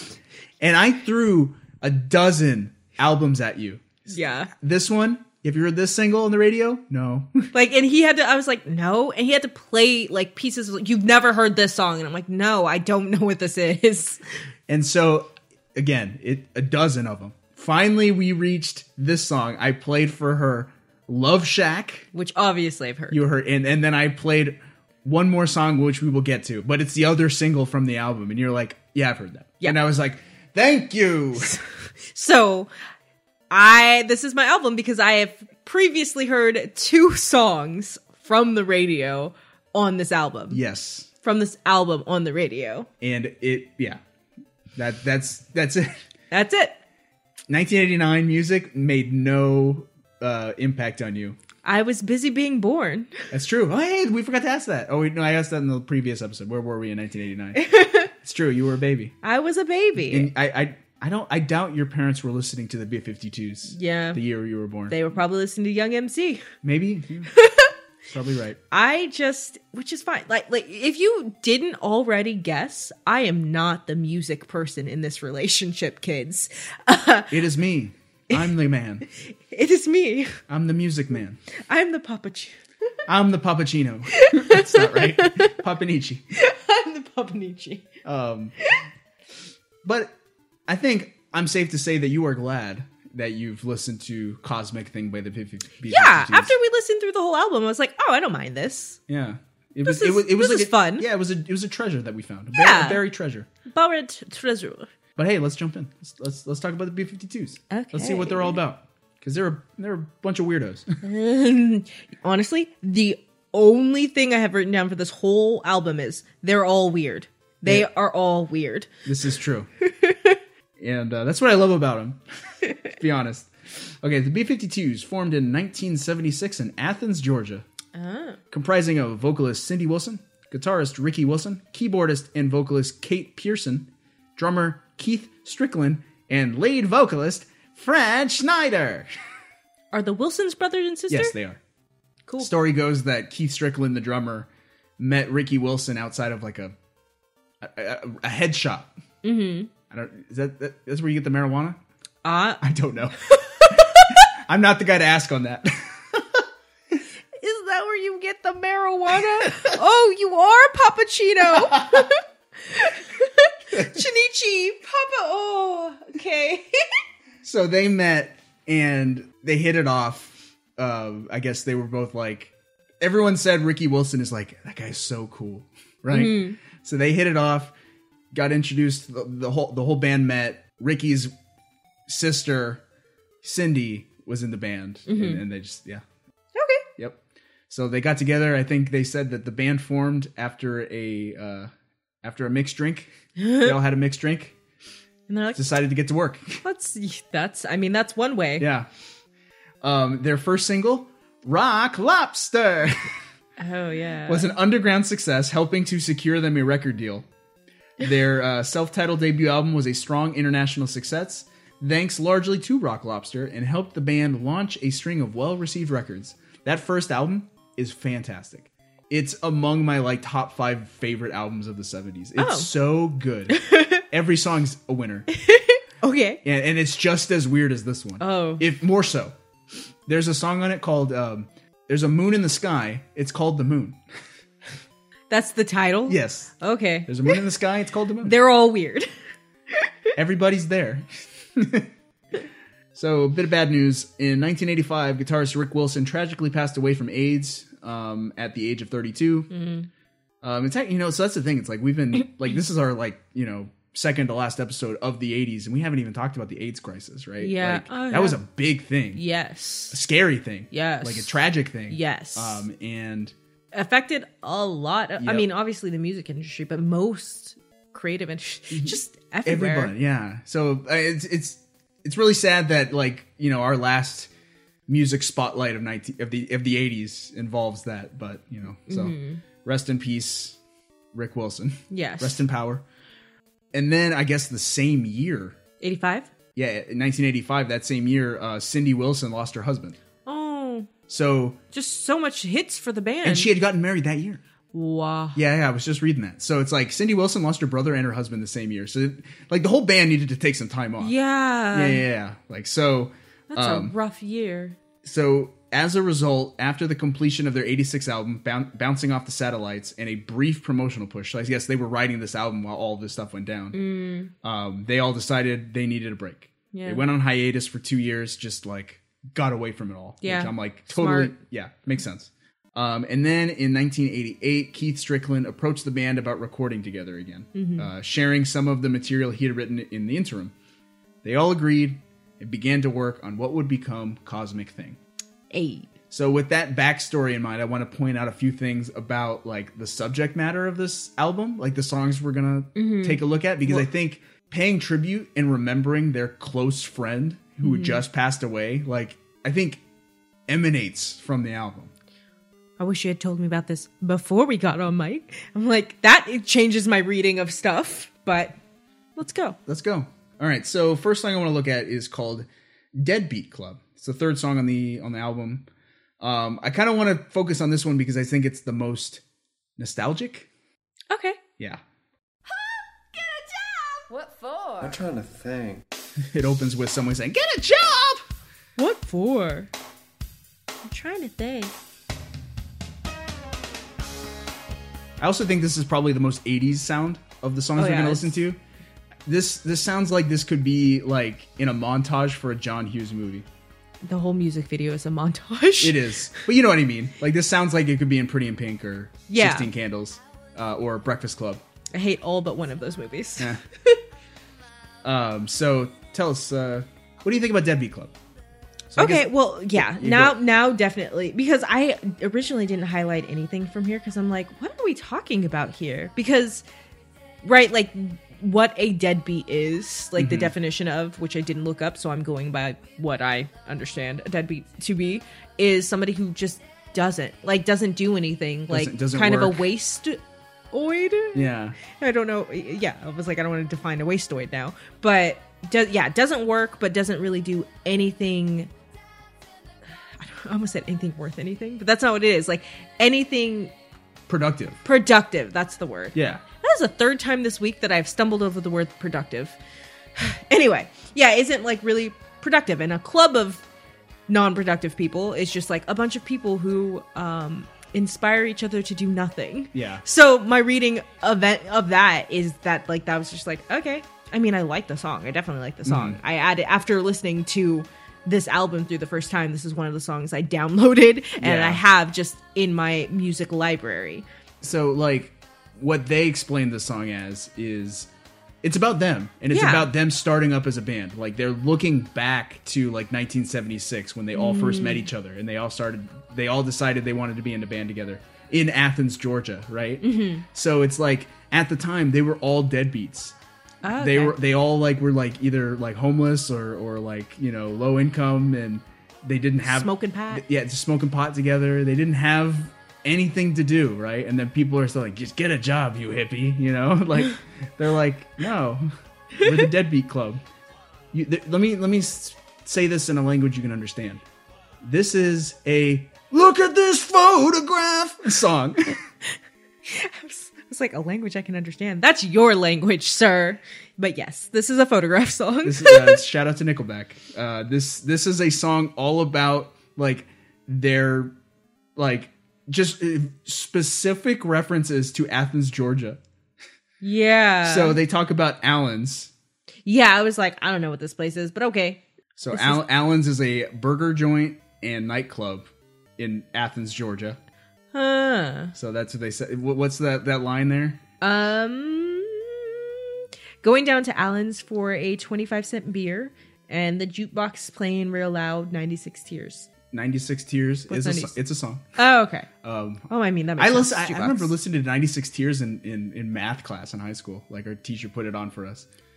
Okay. I will cry 96 tears. Why? I don't know. It's, Okay. it's something. I, I butchered it. I, I just remember that we made fun of that. So we would say to each other like 96 tears. I'm sorry, professor, teacher, guy, lady, whoever you are doing math. And that we- children are the worst and made fun of your song And preferences. then we, we changed it to 69 tears. Oh gosh. The weed, I'm sorry that you're a teacher. The, the, the weed number. the weed number. okay. And then they talk about Normal Town, which is near Athens, Georgia. That's real I thought that was just a, a Nope, thing it's a people- real place. Okay, let's never visit it's that. a literal place where. No, stop it. um, but that makes sense. It's very it's very nostalgic as a whole. Yeah. I was good. I could talk a mile a minute. And I guess just like Dream Theater and like, you know, having people confront them about their life choices, right, before they were famous, the parents of the members of the B 52s just called them deadbeats. They were like, get a job. This band thing's not going to work out. Stop it. Stop it. so that's interesting. Just stop it. Uh, that is The, nice li- the life of a young band just getting started is the same for everybody. It's a universal experience. Universal. That's fair. But yeah, this is like it's a nice song and it's like such a bop. This you can dance to. Oh, yeah.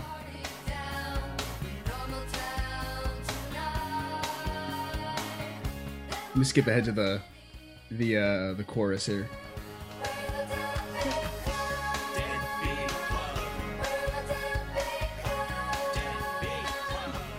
And it, it does feature the uh Vocal uh, the, the, call, the call and response like that that like uh, iconic call and response thing that they do where Yeah. it's just like the girl sing and then Fred Schneider goes dead beat clown He's got such a voice. yeah he does So this is one of the songs that I term as the the girl songs, not because it's girly, but because the main vocals are the girls. yeah Which like you you see that in all of the B52's music. It's like there are like the songs that were the women lead and then the songs where the men lead. Or, Yeah. or Fred Schneider leads really. Yeah, but like I think that's so. It, I feel like it's a nice parallel to Dream Theater, where it's like we don't have a lead singer or we don't have a lead mu- musician. We all get to shine. Yeah, the Yeah. same here. Yeah, that's what I'm absolutely. saying, the parallel. Everybody in the B52s is a character. Yeah. we we watch like we watch this this music video here, and it's like everybody's just like they all look wacky and they Yeah. look like they're having so much fun. Yeah. So this one and, and the ne- the other next song we're going to talk about, they were all just like living their best '80s life. Yeah, you want to you want to jump into that or Sure. all right? So the next song we want to talk about is the other song that just knew the And I didn't know I knew it because he started playing. and I was like, I've never heard the song, and he was like, "Let me get to the chorus." I was like, "Oh, I've heard that." yeah. So that song was Roam, not Rome like the city Rome, Roam like Roam around the world. Roam like with an A in it. Yeah. It's got that intro, like this like choir. What is this? It's Oh, just okay. them singing, uh, Yeah. the girls singing in a high melody, high harmony. Now this song is pure joy, Yeah, pure joy. yeah, The people who wrote it were having fun. The people who listened to it have fun. The people Mm-hmm. who watched the music video have fun. The people who made the music video, I'm sure, had a lot of fun. yes. Playing with that green screen. Yeah, I was I was gonna say. So I guess we're just gonna talk about the music video first. But uh, music video directed by Adam Bernstein, who is now known for his work on shows like Thirty Rock and Fargo. Oh, Yeah, he's won Emmys. Um, he's won Emmys, you know. the men has Emmys. Um, like this song, the, the music video specifically is so freaking '90s. Like Agreed. we're in we're in '89 where the the you know the '80s become the '90s, right? And you see what we now think of like the the '90s aesthetic, like the early '90s aesthetic with um, Saved by the Bell and stuff. Yeah. squiggly lines, animation, Pops of color. yeah, bold. neon colors. It's all here in this video. yeah. Um, and jumping back to TV of '86, I feel like the same sensibilities that built this music video were the same sensibilities that built Pee Wee's uh, Pee Wee's Playhouse. Leave. I never want to hear that again. I don't think we even watched Pee Wee's Playhouse. Don't go to that. Re- that just skip everything in that episode. You've got chroma key, you know, green screen, Mm-hmm. stop motion animation, normal animation. People. It's it's all there. Yeah. and it's just as weird. No, no, it's not just as weird. You are incorrect in that. This is much less weird and more acceptable than that mess you made me watch. Anyway, I guess make draw your own conclusions, but I think this this music video is still pretty weird. yeah, it's pretty weird. It's pretty all over the place. I like it though. It's because right, like they're talking about roaming, right? Like to actual travel. They're talking Yeah. about travel, and so the music video is a lot of like green screen with uh, images in the background of like places around the world in different countries and stuff. But people doing dances, and then the band members approximating some of those dances, like trying to, and sometimes getting it, but most times like, no, no, that's not the movements that they're doing, Yeah. right? So like that's what makes it fun, you know. And it it is weird, but it's also just it's fun. It's like shows the like how universal just like I don't know, just like joy and happiness. Like yeah, all humans like express joy and happiness by moving your body. and passion like in the same way. And I think that it's a it's a celebration of the world. Yeah, no, I agree. Yeah. And I think that's what the world needed at this time, you know? Like the the late 80s were a very cynical time, you know? Mm-hmm. Like if anything like the this album being like maybe like a throwback or like a very nostalgic album, you could they've lost a friend, you know, like Yeah. a fallen soldier and they want to remember the good times, you know?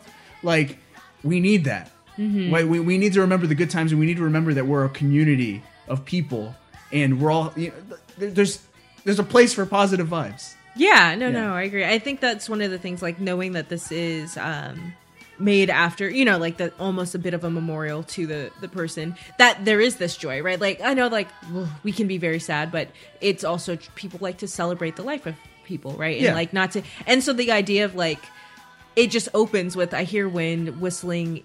Uh, air whispering in my ear, and that can be a spiritual thing, but it also can just be like a call to be mo- to be mobile, to be moving, and then even Boy Mercury shooting through uh every degrees. And uh, that may mean something but like the idea like of something being mercutile and quick and changeable this kind of like go just go. And the whole song for the most part they're just saying roam if you want to get out go. And it just makes me feel like after the like time of mourning for the band members that they like were like okay i need to go and do something that brings me joy and and stuff like that. And that's what i feel like is expressed very well in here. Let's go see the places that Ricky didn't get to see. yeah. Kind of like that's what it feels like. Yeah. um yep. I, I think I think that's it. You know, really. but i also think that like because most of the things i i highlighted the only i highlighted the only parts that are different right? So uh, boy mercury shooting through every degree. Oh girl dancing down those dirty dusty trails. Skip the airstrip to the sunset. Yeah ride the arrow to the target fly the great big sky see the great big sea kick through continents busting boundaries take it Take it hip to hip, rock it through the wilderness around the world. The trip begins with a kiss. And that just feels very much like like a love poem, but not like romantic love. yeah. It's like a love of life. Yeah. Seize the day.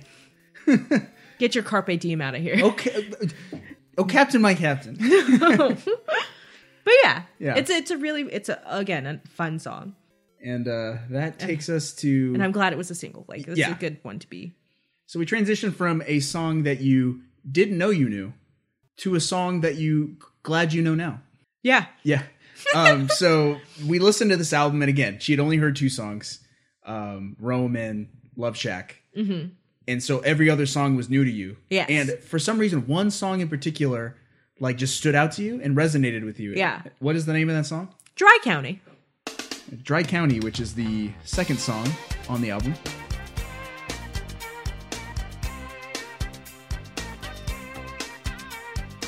I like it. Like this song also sounds very 80s, but it's just like just synth bass. Yeah, I think that's why. Like, I love synth. Yeah, like. I love synth in my music. Yeah. So this is just one of the ones where I was like, download. Yes. All the all the synth wave, vaporwave that the kids are listening to these days, like this is the style that they are trying to recreate, you know. Yeah. The song's just so chill. It's so chill. It's weird, lyrically confusing. Yeah. Um, let's listen to Mr. Uh, Rick Schneider. What does he sound like here?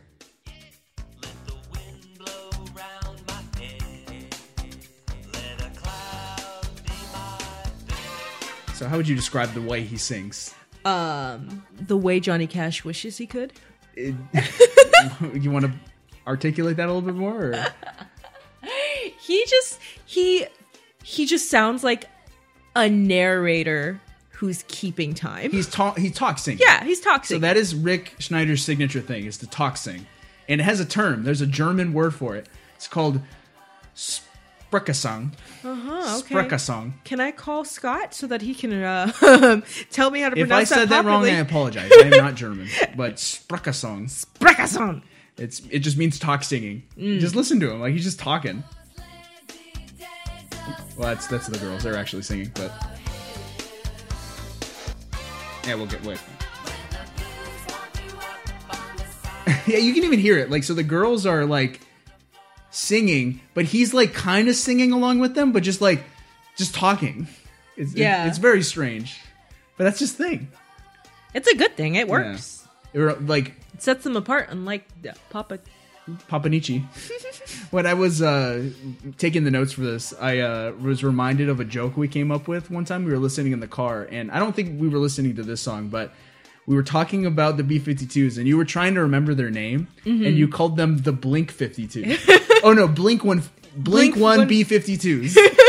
and I started thinking, like, what would that sound like, that mashup?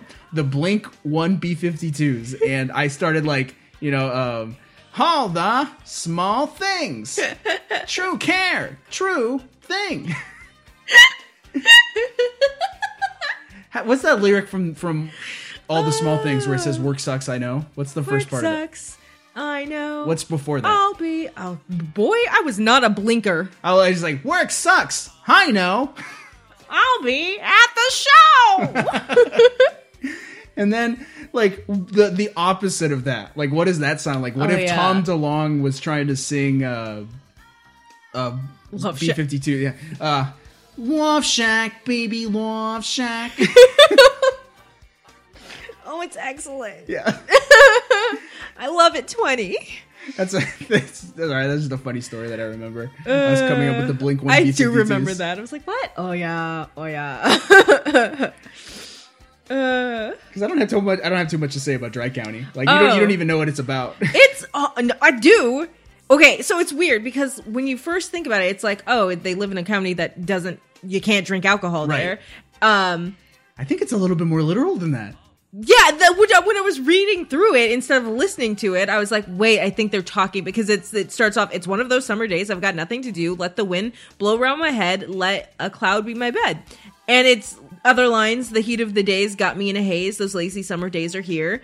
Just let the breeze fro- flow through your mind. Feel so fine. Like it's legit about It's a hot summer day. a hot summer day. It's dry Like, outside. It's dry outside. The the chorus when the blues womp you, which I really like these two lines. When the blues womp you on the side of the head, throw him to the floor and kick him out the door.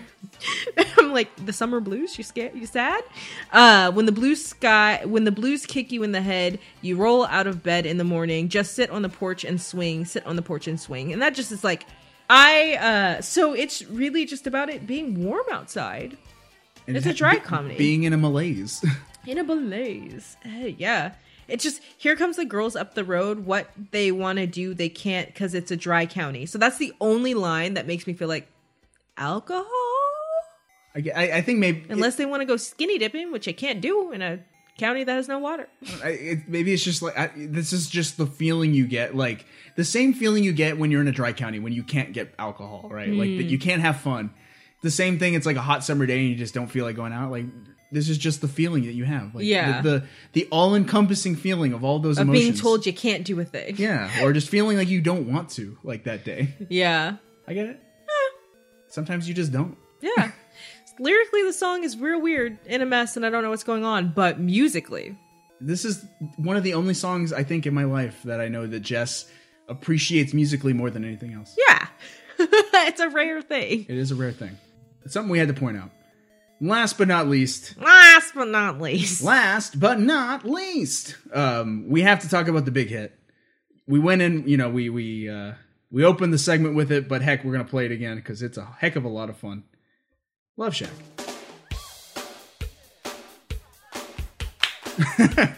um, now when I think of this song, especially this opening here, I uh a few in the before times when we could go out and do things. Um we went to a dueling piano bar and you could pay money to the pianists and they would like and, and you could, you know, submit requests for them to cover, right? And when they started playing Love Shack, the place went bananas. and like he started playing it and like you know like down the down the side of the road we're going to the and then I yell Love Shack. everyone went crazy. I feel like everyone did that. Like everyone just like their eyes lit up and they all screamed Love Shack. yeah, this song is definitely a legacy piece. Yeah. Like what is this song about? What oh. is the Love Shack? Okay, it's a literal place Yeah. it's it's it's both a little old place and a literal place. where we And- can get together. And I'm not lying. There is a literal love shack, or there was. Um, so Please tell me it was a bar. when the band first formed, singer Kate Pierson literally lived in a love shack. She had bought this cabin in the woods for like pennies and lived there. There was no running water, no bathroom. They all lived in an out, like they had to go to an outhouse. Oh wow. Um, and like her and her friends just lived there, and that's like where she was living when they started B52s Okay. at the Love Shack. All right. It was located off of Atlanta Highway near Athens. Oh well, I mean, I'm heading down Atlanta Highway looking for the love getaway. So there you go. It's real. Don't go there, guys. And it's a place where we can get together.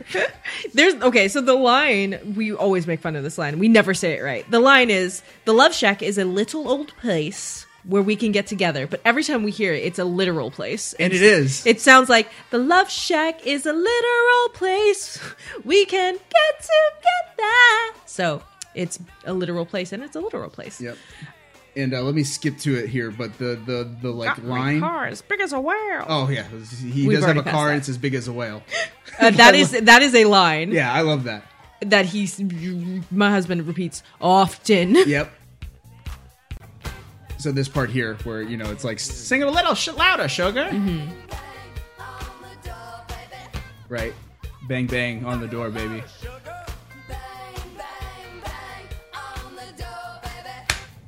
Sorry about that. right. So you have this build up.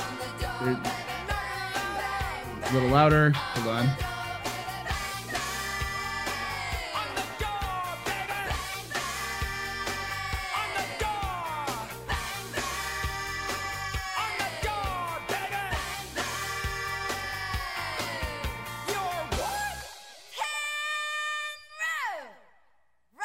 What does she say?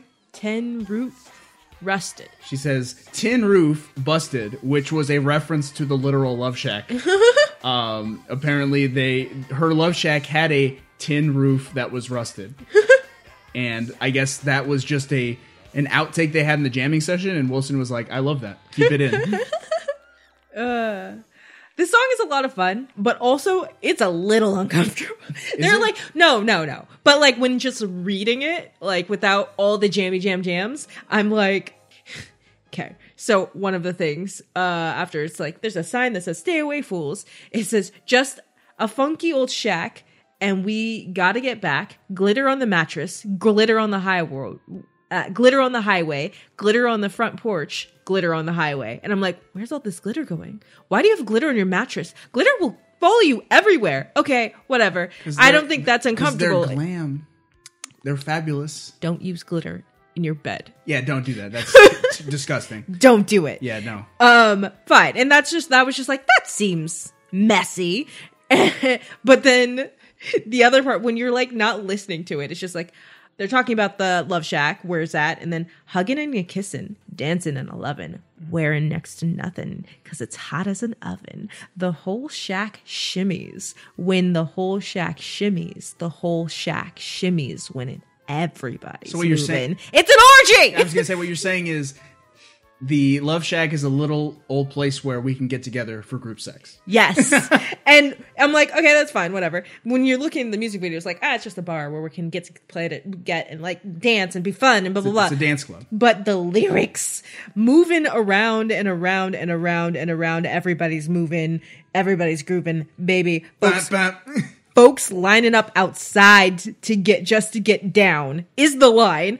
Everybody's moving, everybody's grooving. Funky little shack. Why is it so funky? Does it smell bad? So I'm just saying, reading it out of context, I'm like, ill gross, ill gross. And then you're like, no running water, ill gross. Yeah.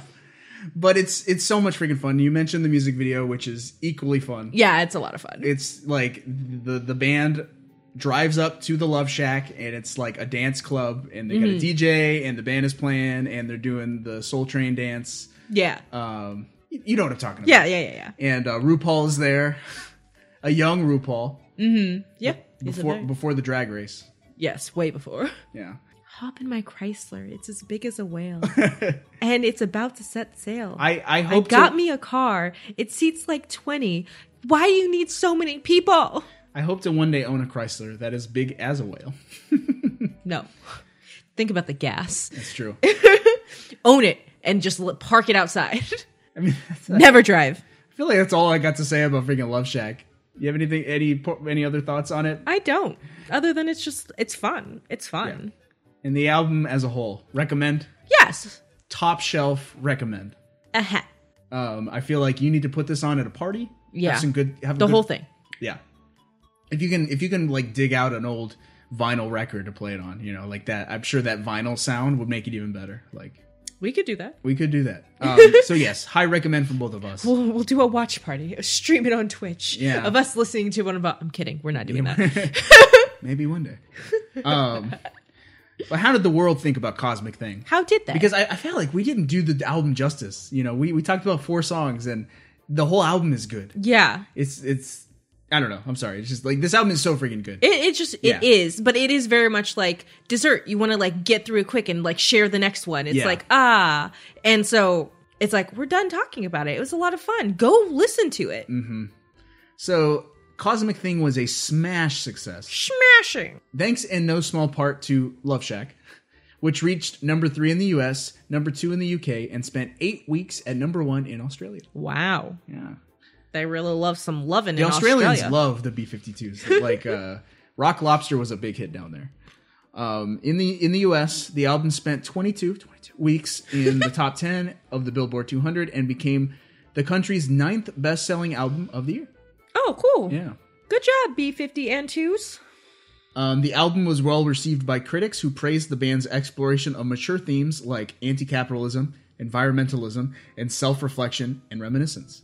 We talked about a few of those things. Um, I hope that entices you to really look into the album because Yeah. those themes are there. Yeah. We just didn't get a chance to talk about them.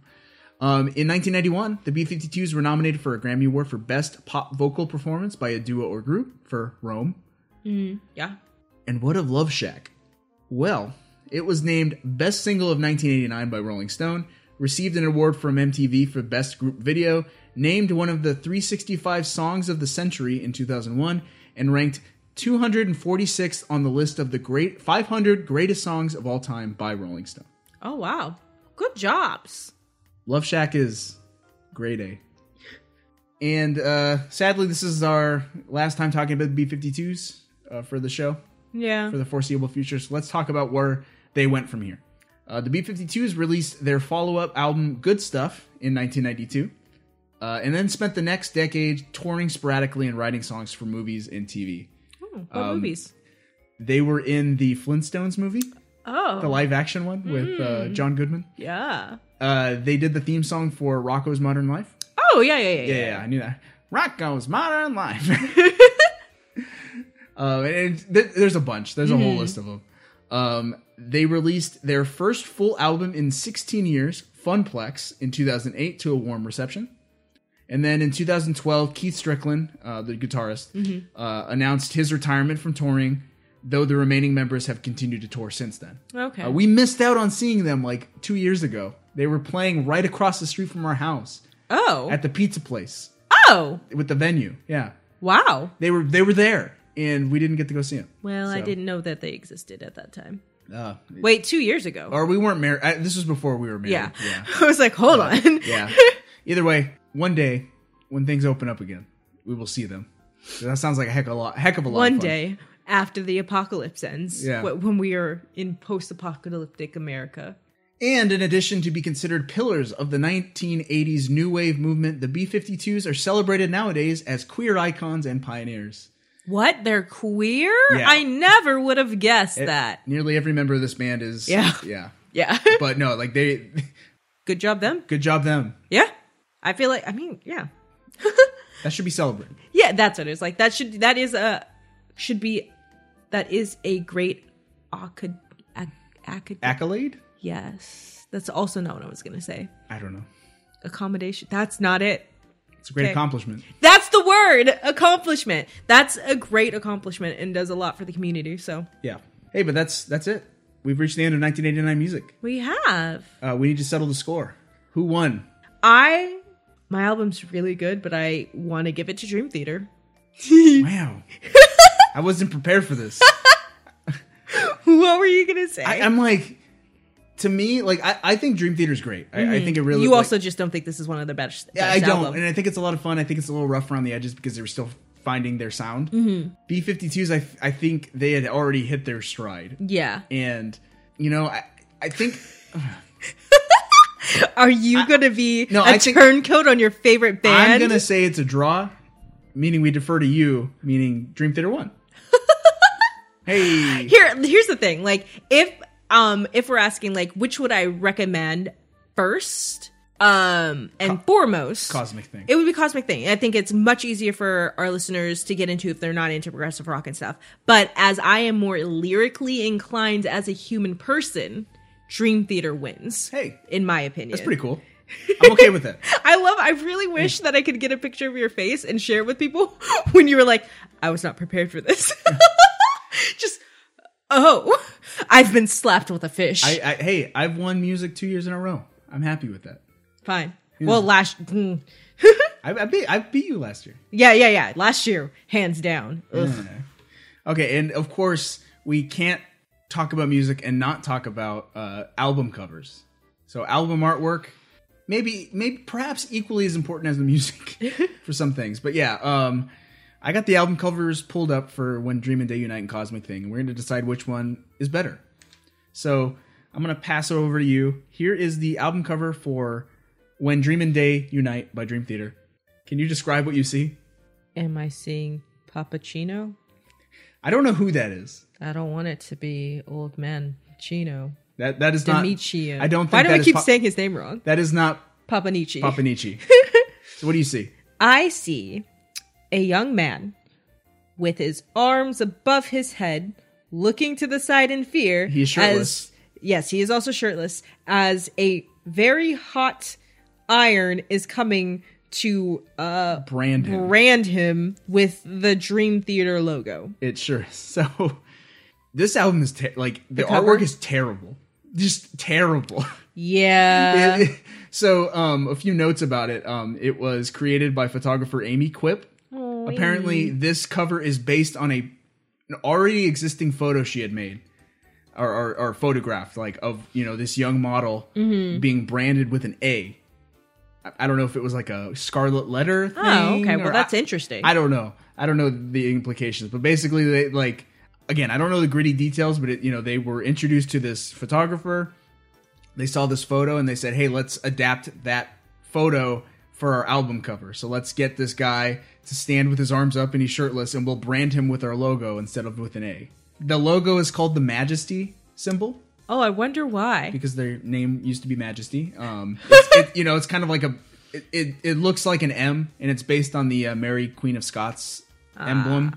I was like just looking at it. I was like, I thought for a second it was like the letters "Dream" like of Dream Theater piled on. So top here's of the each other. secret. People have, like always ask like, what's you know? It looks like many letters kind of jumbled up, but the M is the most prominent, right? Mm-hmm. With this symbol. Um, I watched a, a, an interview with Mike Portnoy from way back when, and he said, "No, no, there's no secret to it. You know, it's just a cool looking M logo that you know Dominici put together, Papanici. Mm. Here's the secret: Dominici did develop this logo for the band. Mm-hmm. He hid the the all of the letters to his own name in it. It's Dominici, Oh, and he didn't tell anybody. that's hilarious. So even though Papanici is no longer in Dream Theater, he his, will always be in. his Dream spirit Theater. lives on through their logo. I'm like doing it now. Yeah. so that's like the only noteworthy thing about this logo, but it's ugly. It's it's it doesn't tell you anything about this music. that's fair. Yeah, I, I'm like bad decision in my opinion. Yeah, of the logo or No, just the, the okay. album You, cover in you general. said terrible logo. oh, sorry, no, great logo, terrible album cover. I was just like, well, just make sure that. And that I was like, wait, but I, My bad. because the logo is still here. Yeah, logo's cool. Album cover not so much. Mm. Oh, the, the uh, on the like the 15th anniversary uh, uh, reunite Mm-hmm. bootleg that they made, they took this logo and just like put a party hat on the guy, and instead of being branded, he's been giving a ca- he's being given a cake for his 15th birthday. That's so cute. uh, well, let's talk about Cosmic Thing. You just swipe over. I did. Okay, so Cosmic Thing. What do you see? I see a very colorful square in another very colorful square. It's like a rainbow um Gradient. gradient uh flipped upside down. So a rainbow gradient under it and then a picture of the band in a radio gradient in the opposite direction. Yes. Look it up um, if I, that's not good. And then it's uh all the band standing with different uh on one on guitar, one on a drum, one with a mic, two with a mic. and uh, yeah, they're just standing. It, it looks like uh, almost well, there's like a backdrop in the back, like they were just like taking a glamour shot or something, or Yeah. like performing on uh like middle school cafeteria they, they, stage. in fact, they might be performing in the Love Shack. ah, they might be performing in the Love Shack, a literal place where we can jam together. yeah. You'd say jam. uh, a literal place where it's a jam together. And then in the bottom right corner is a cosmic thing written in some fun font with swirly bops and 90s swirly bops. 90s swirly bops and an unknown Pokemon dotting an eye and with uh like what are those called arrows Yeah. going around circular and in the middle it says the It's B52s. it's just it's very vibrant, neon, late 80s, early 90s. Yeah, I think it's a great, it's a great cover. yeah, great cover. Much better. If we're if we're gonna Yeah. if we're gonna ask the next question, who has the best cover? That would be a cosmic thing. B52's one. yes. Yeah, absolutely. So Dream Theater, get your stuff together. What's wrong with you? You will in your sophomore album. You, you- sort of. we'll see. We'll will see. we see? Yeah, we'll see. Hey. Hey, spoilers. so that's it. That's music of 1989. What else you got? Well, we can talk runner up. Let's do it. So, as we already discussed, my only runner up for this year is Young MC Stone, Cold Rhymin'. Stone Cold Rhymin' Stone by Young Cold MC. Rhyming. Yeah, yes. It's that. the one with Bust a Move on it. That's Bust- all you need to know. Bust a Cold. A chew. Stone Cold. Uh, okay, and for you, we have Faith No More, The Real Thing. That was the closest runner up on Mm-hmm. like Dream Theater being my favorite band. But this is their weakest album. This is their weakest album. It's like I think like Faith No More. I think it's not their debut album. No, it's not. But it is so good. Mm. That album is excellent, and I would have loved to talk about that, but Maybe we'll do a is- dark up. We won't. yeah, we won't. It- it is what it is. But that album is great. Go listen to that one. Yeah. And then your only other runner up was Follow the Blind, Blind Guardian. Blind Guardian um, is a early power metal band, like you know proto power metal. Like they were like setting the stage. Power metal is all about grandiosity, you know, singing about fantasy, you know, dragons and Oh, yeah. m- like melodic symphonic sound. Like we'll definitely see some power metal at some point Yes, in we this will. next Um, decade. but it's it's funny. So fol- I- I remember. So I got Follow the Blind because it was. I guess I had like a music card, you know, and I, I used it to download an album, and I just downloaded that one because it was free, right? And uh turns out that album is actually their most out of place album because it's them trying to follow like rather than be power metal like they were before or will do since they were actually trying to capitalize on the thrash metal scene at the time so blind guardians follow the blind is Them very much the- a thrash metal album. them following the blind into thrash metal. Yeah, it's, it's an interesting piece of metal history. You, don't, you don't have to follow up on it; it's fine. Uh, go listen to other songs by Blind Guardian. they're they're like if you want to hear about like the most nerdy metal you can think of, it's that. You know, it's like them talk about knights and dragons, and you know, it's it's fun. okay. Well, that's it for uh, music of 89. Yep. And that's it for mu- music of the 80s. It's true. We're done with the 80s and music. Um, you, you know, talking about Faith No More, like, I feel like that's like the first album of the 90s. like, the 90s are happening, guys. Grunge is, grunge is going to happen. We're here to tell you. We can see the future. We are the prophets. Yep. And, uh, yeah, plugs. Yeah. Um I if you would like to hear anything by me or see my face, uh not my husband's face. you can visit me on YouTube at Taming Tales YouTube. There I do whatever I want. Currently I am um attempting to vlog myself writing a novel amongst other things where I tell stories and Draw pictures. drop no bad don't come for the pictures they're not good but um yeah that's what that's mhm, yep mhm. Um, if you want more of me, I host a wrestling podcast slash YouTube show called Keep Kayfabe. That's K A Y F A B E. We do a deep dive into our favorite wrestlers. So right now we're looking at the career of Eddie Guerrero, Latino Heat. Um, and then also I write for a video game website called ZeldaDungeon.net. We write about the Legend of Zelda series. So if you're interested in that, you can go there. yeah Uh, you can follow the show at Media Made Show on Twitter at Media Made Show. Uh, we post when new episodes are out and other fun things. um, and then you can follow me personally on Twitter at Rod the Master if you are so inclined. That's all we got. yeah So we're gonna close the show with the uh, the surprise hit from Cosmic Thing, the the song that Jess discovered and ended up loving, Dry County. So with that, we will see you next time where the TV of 1989. have a good night kids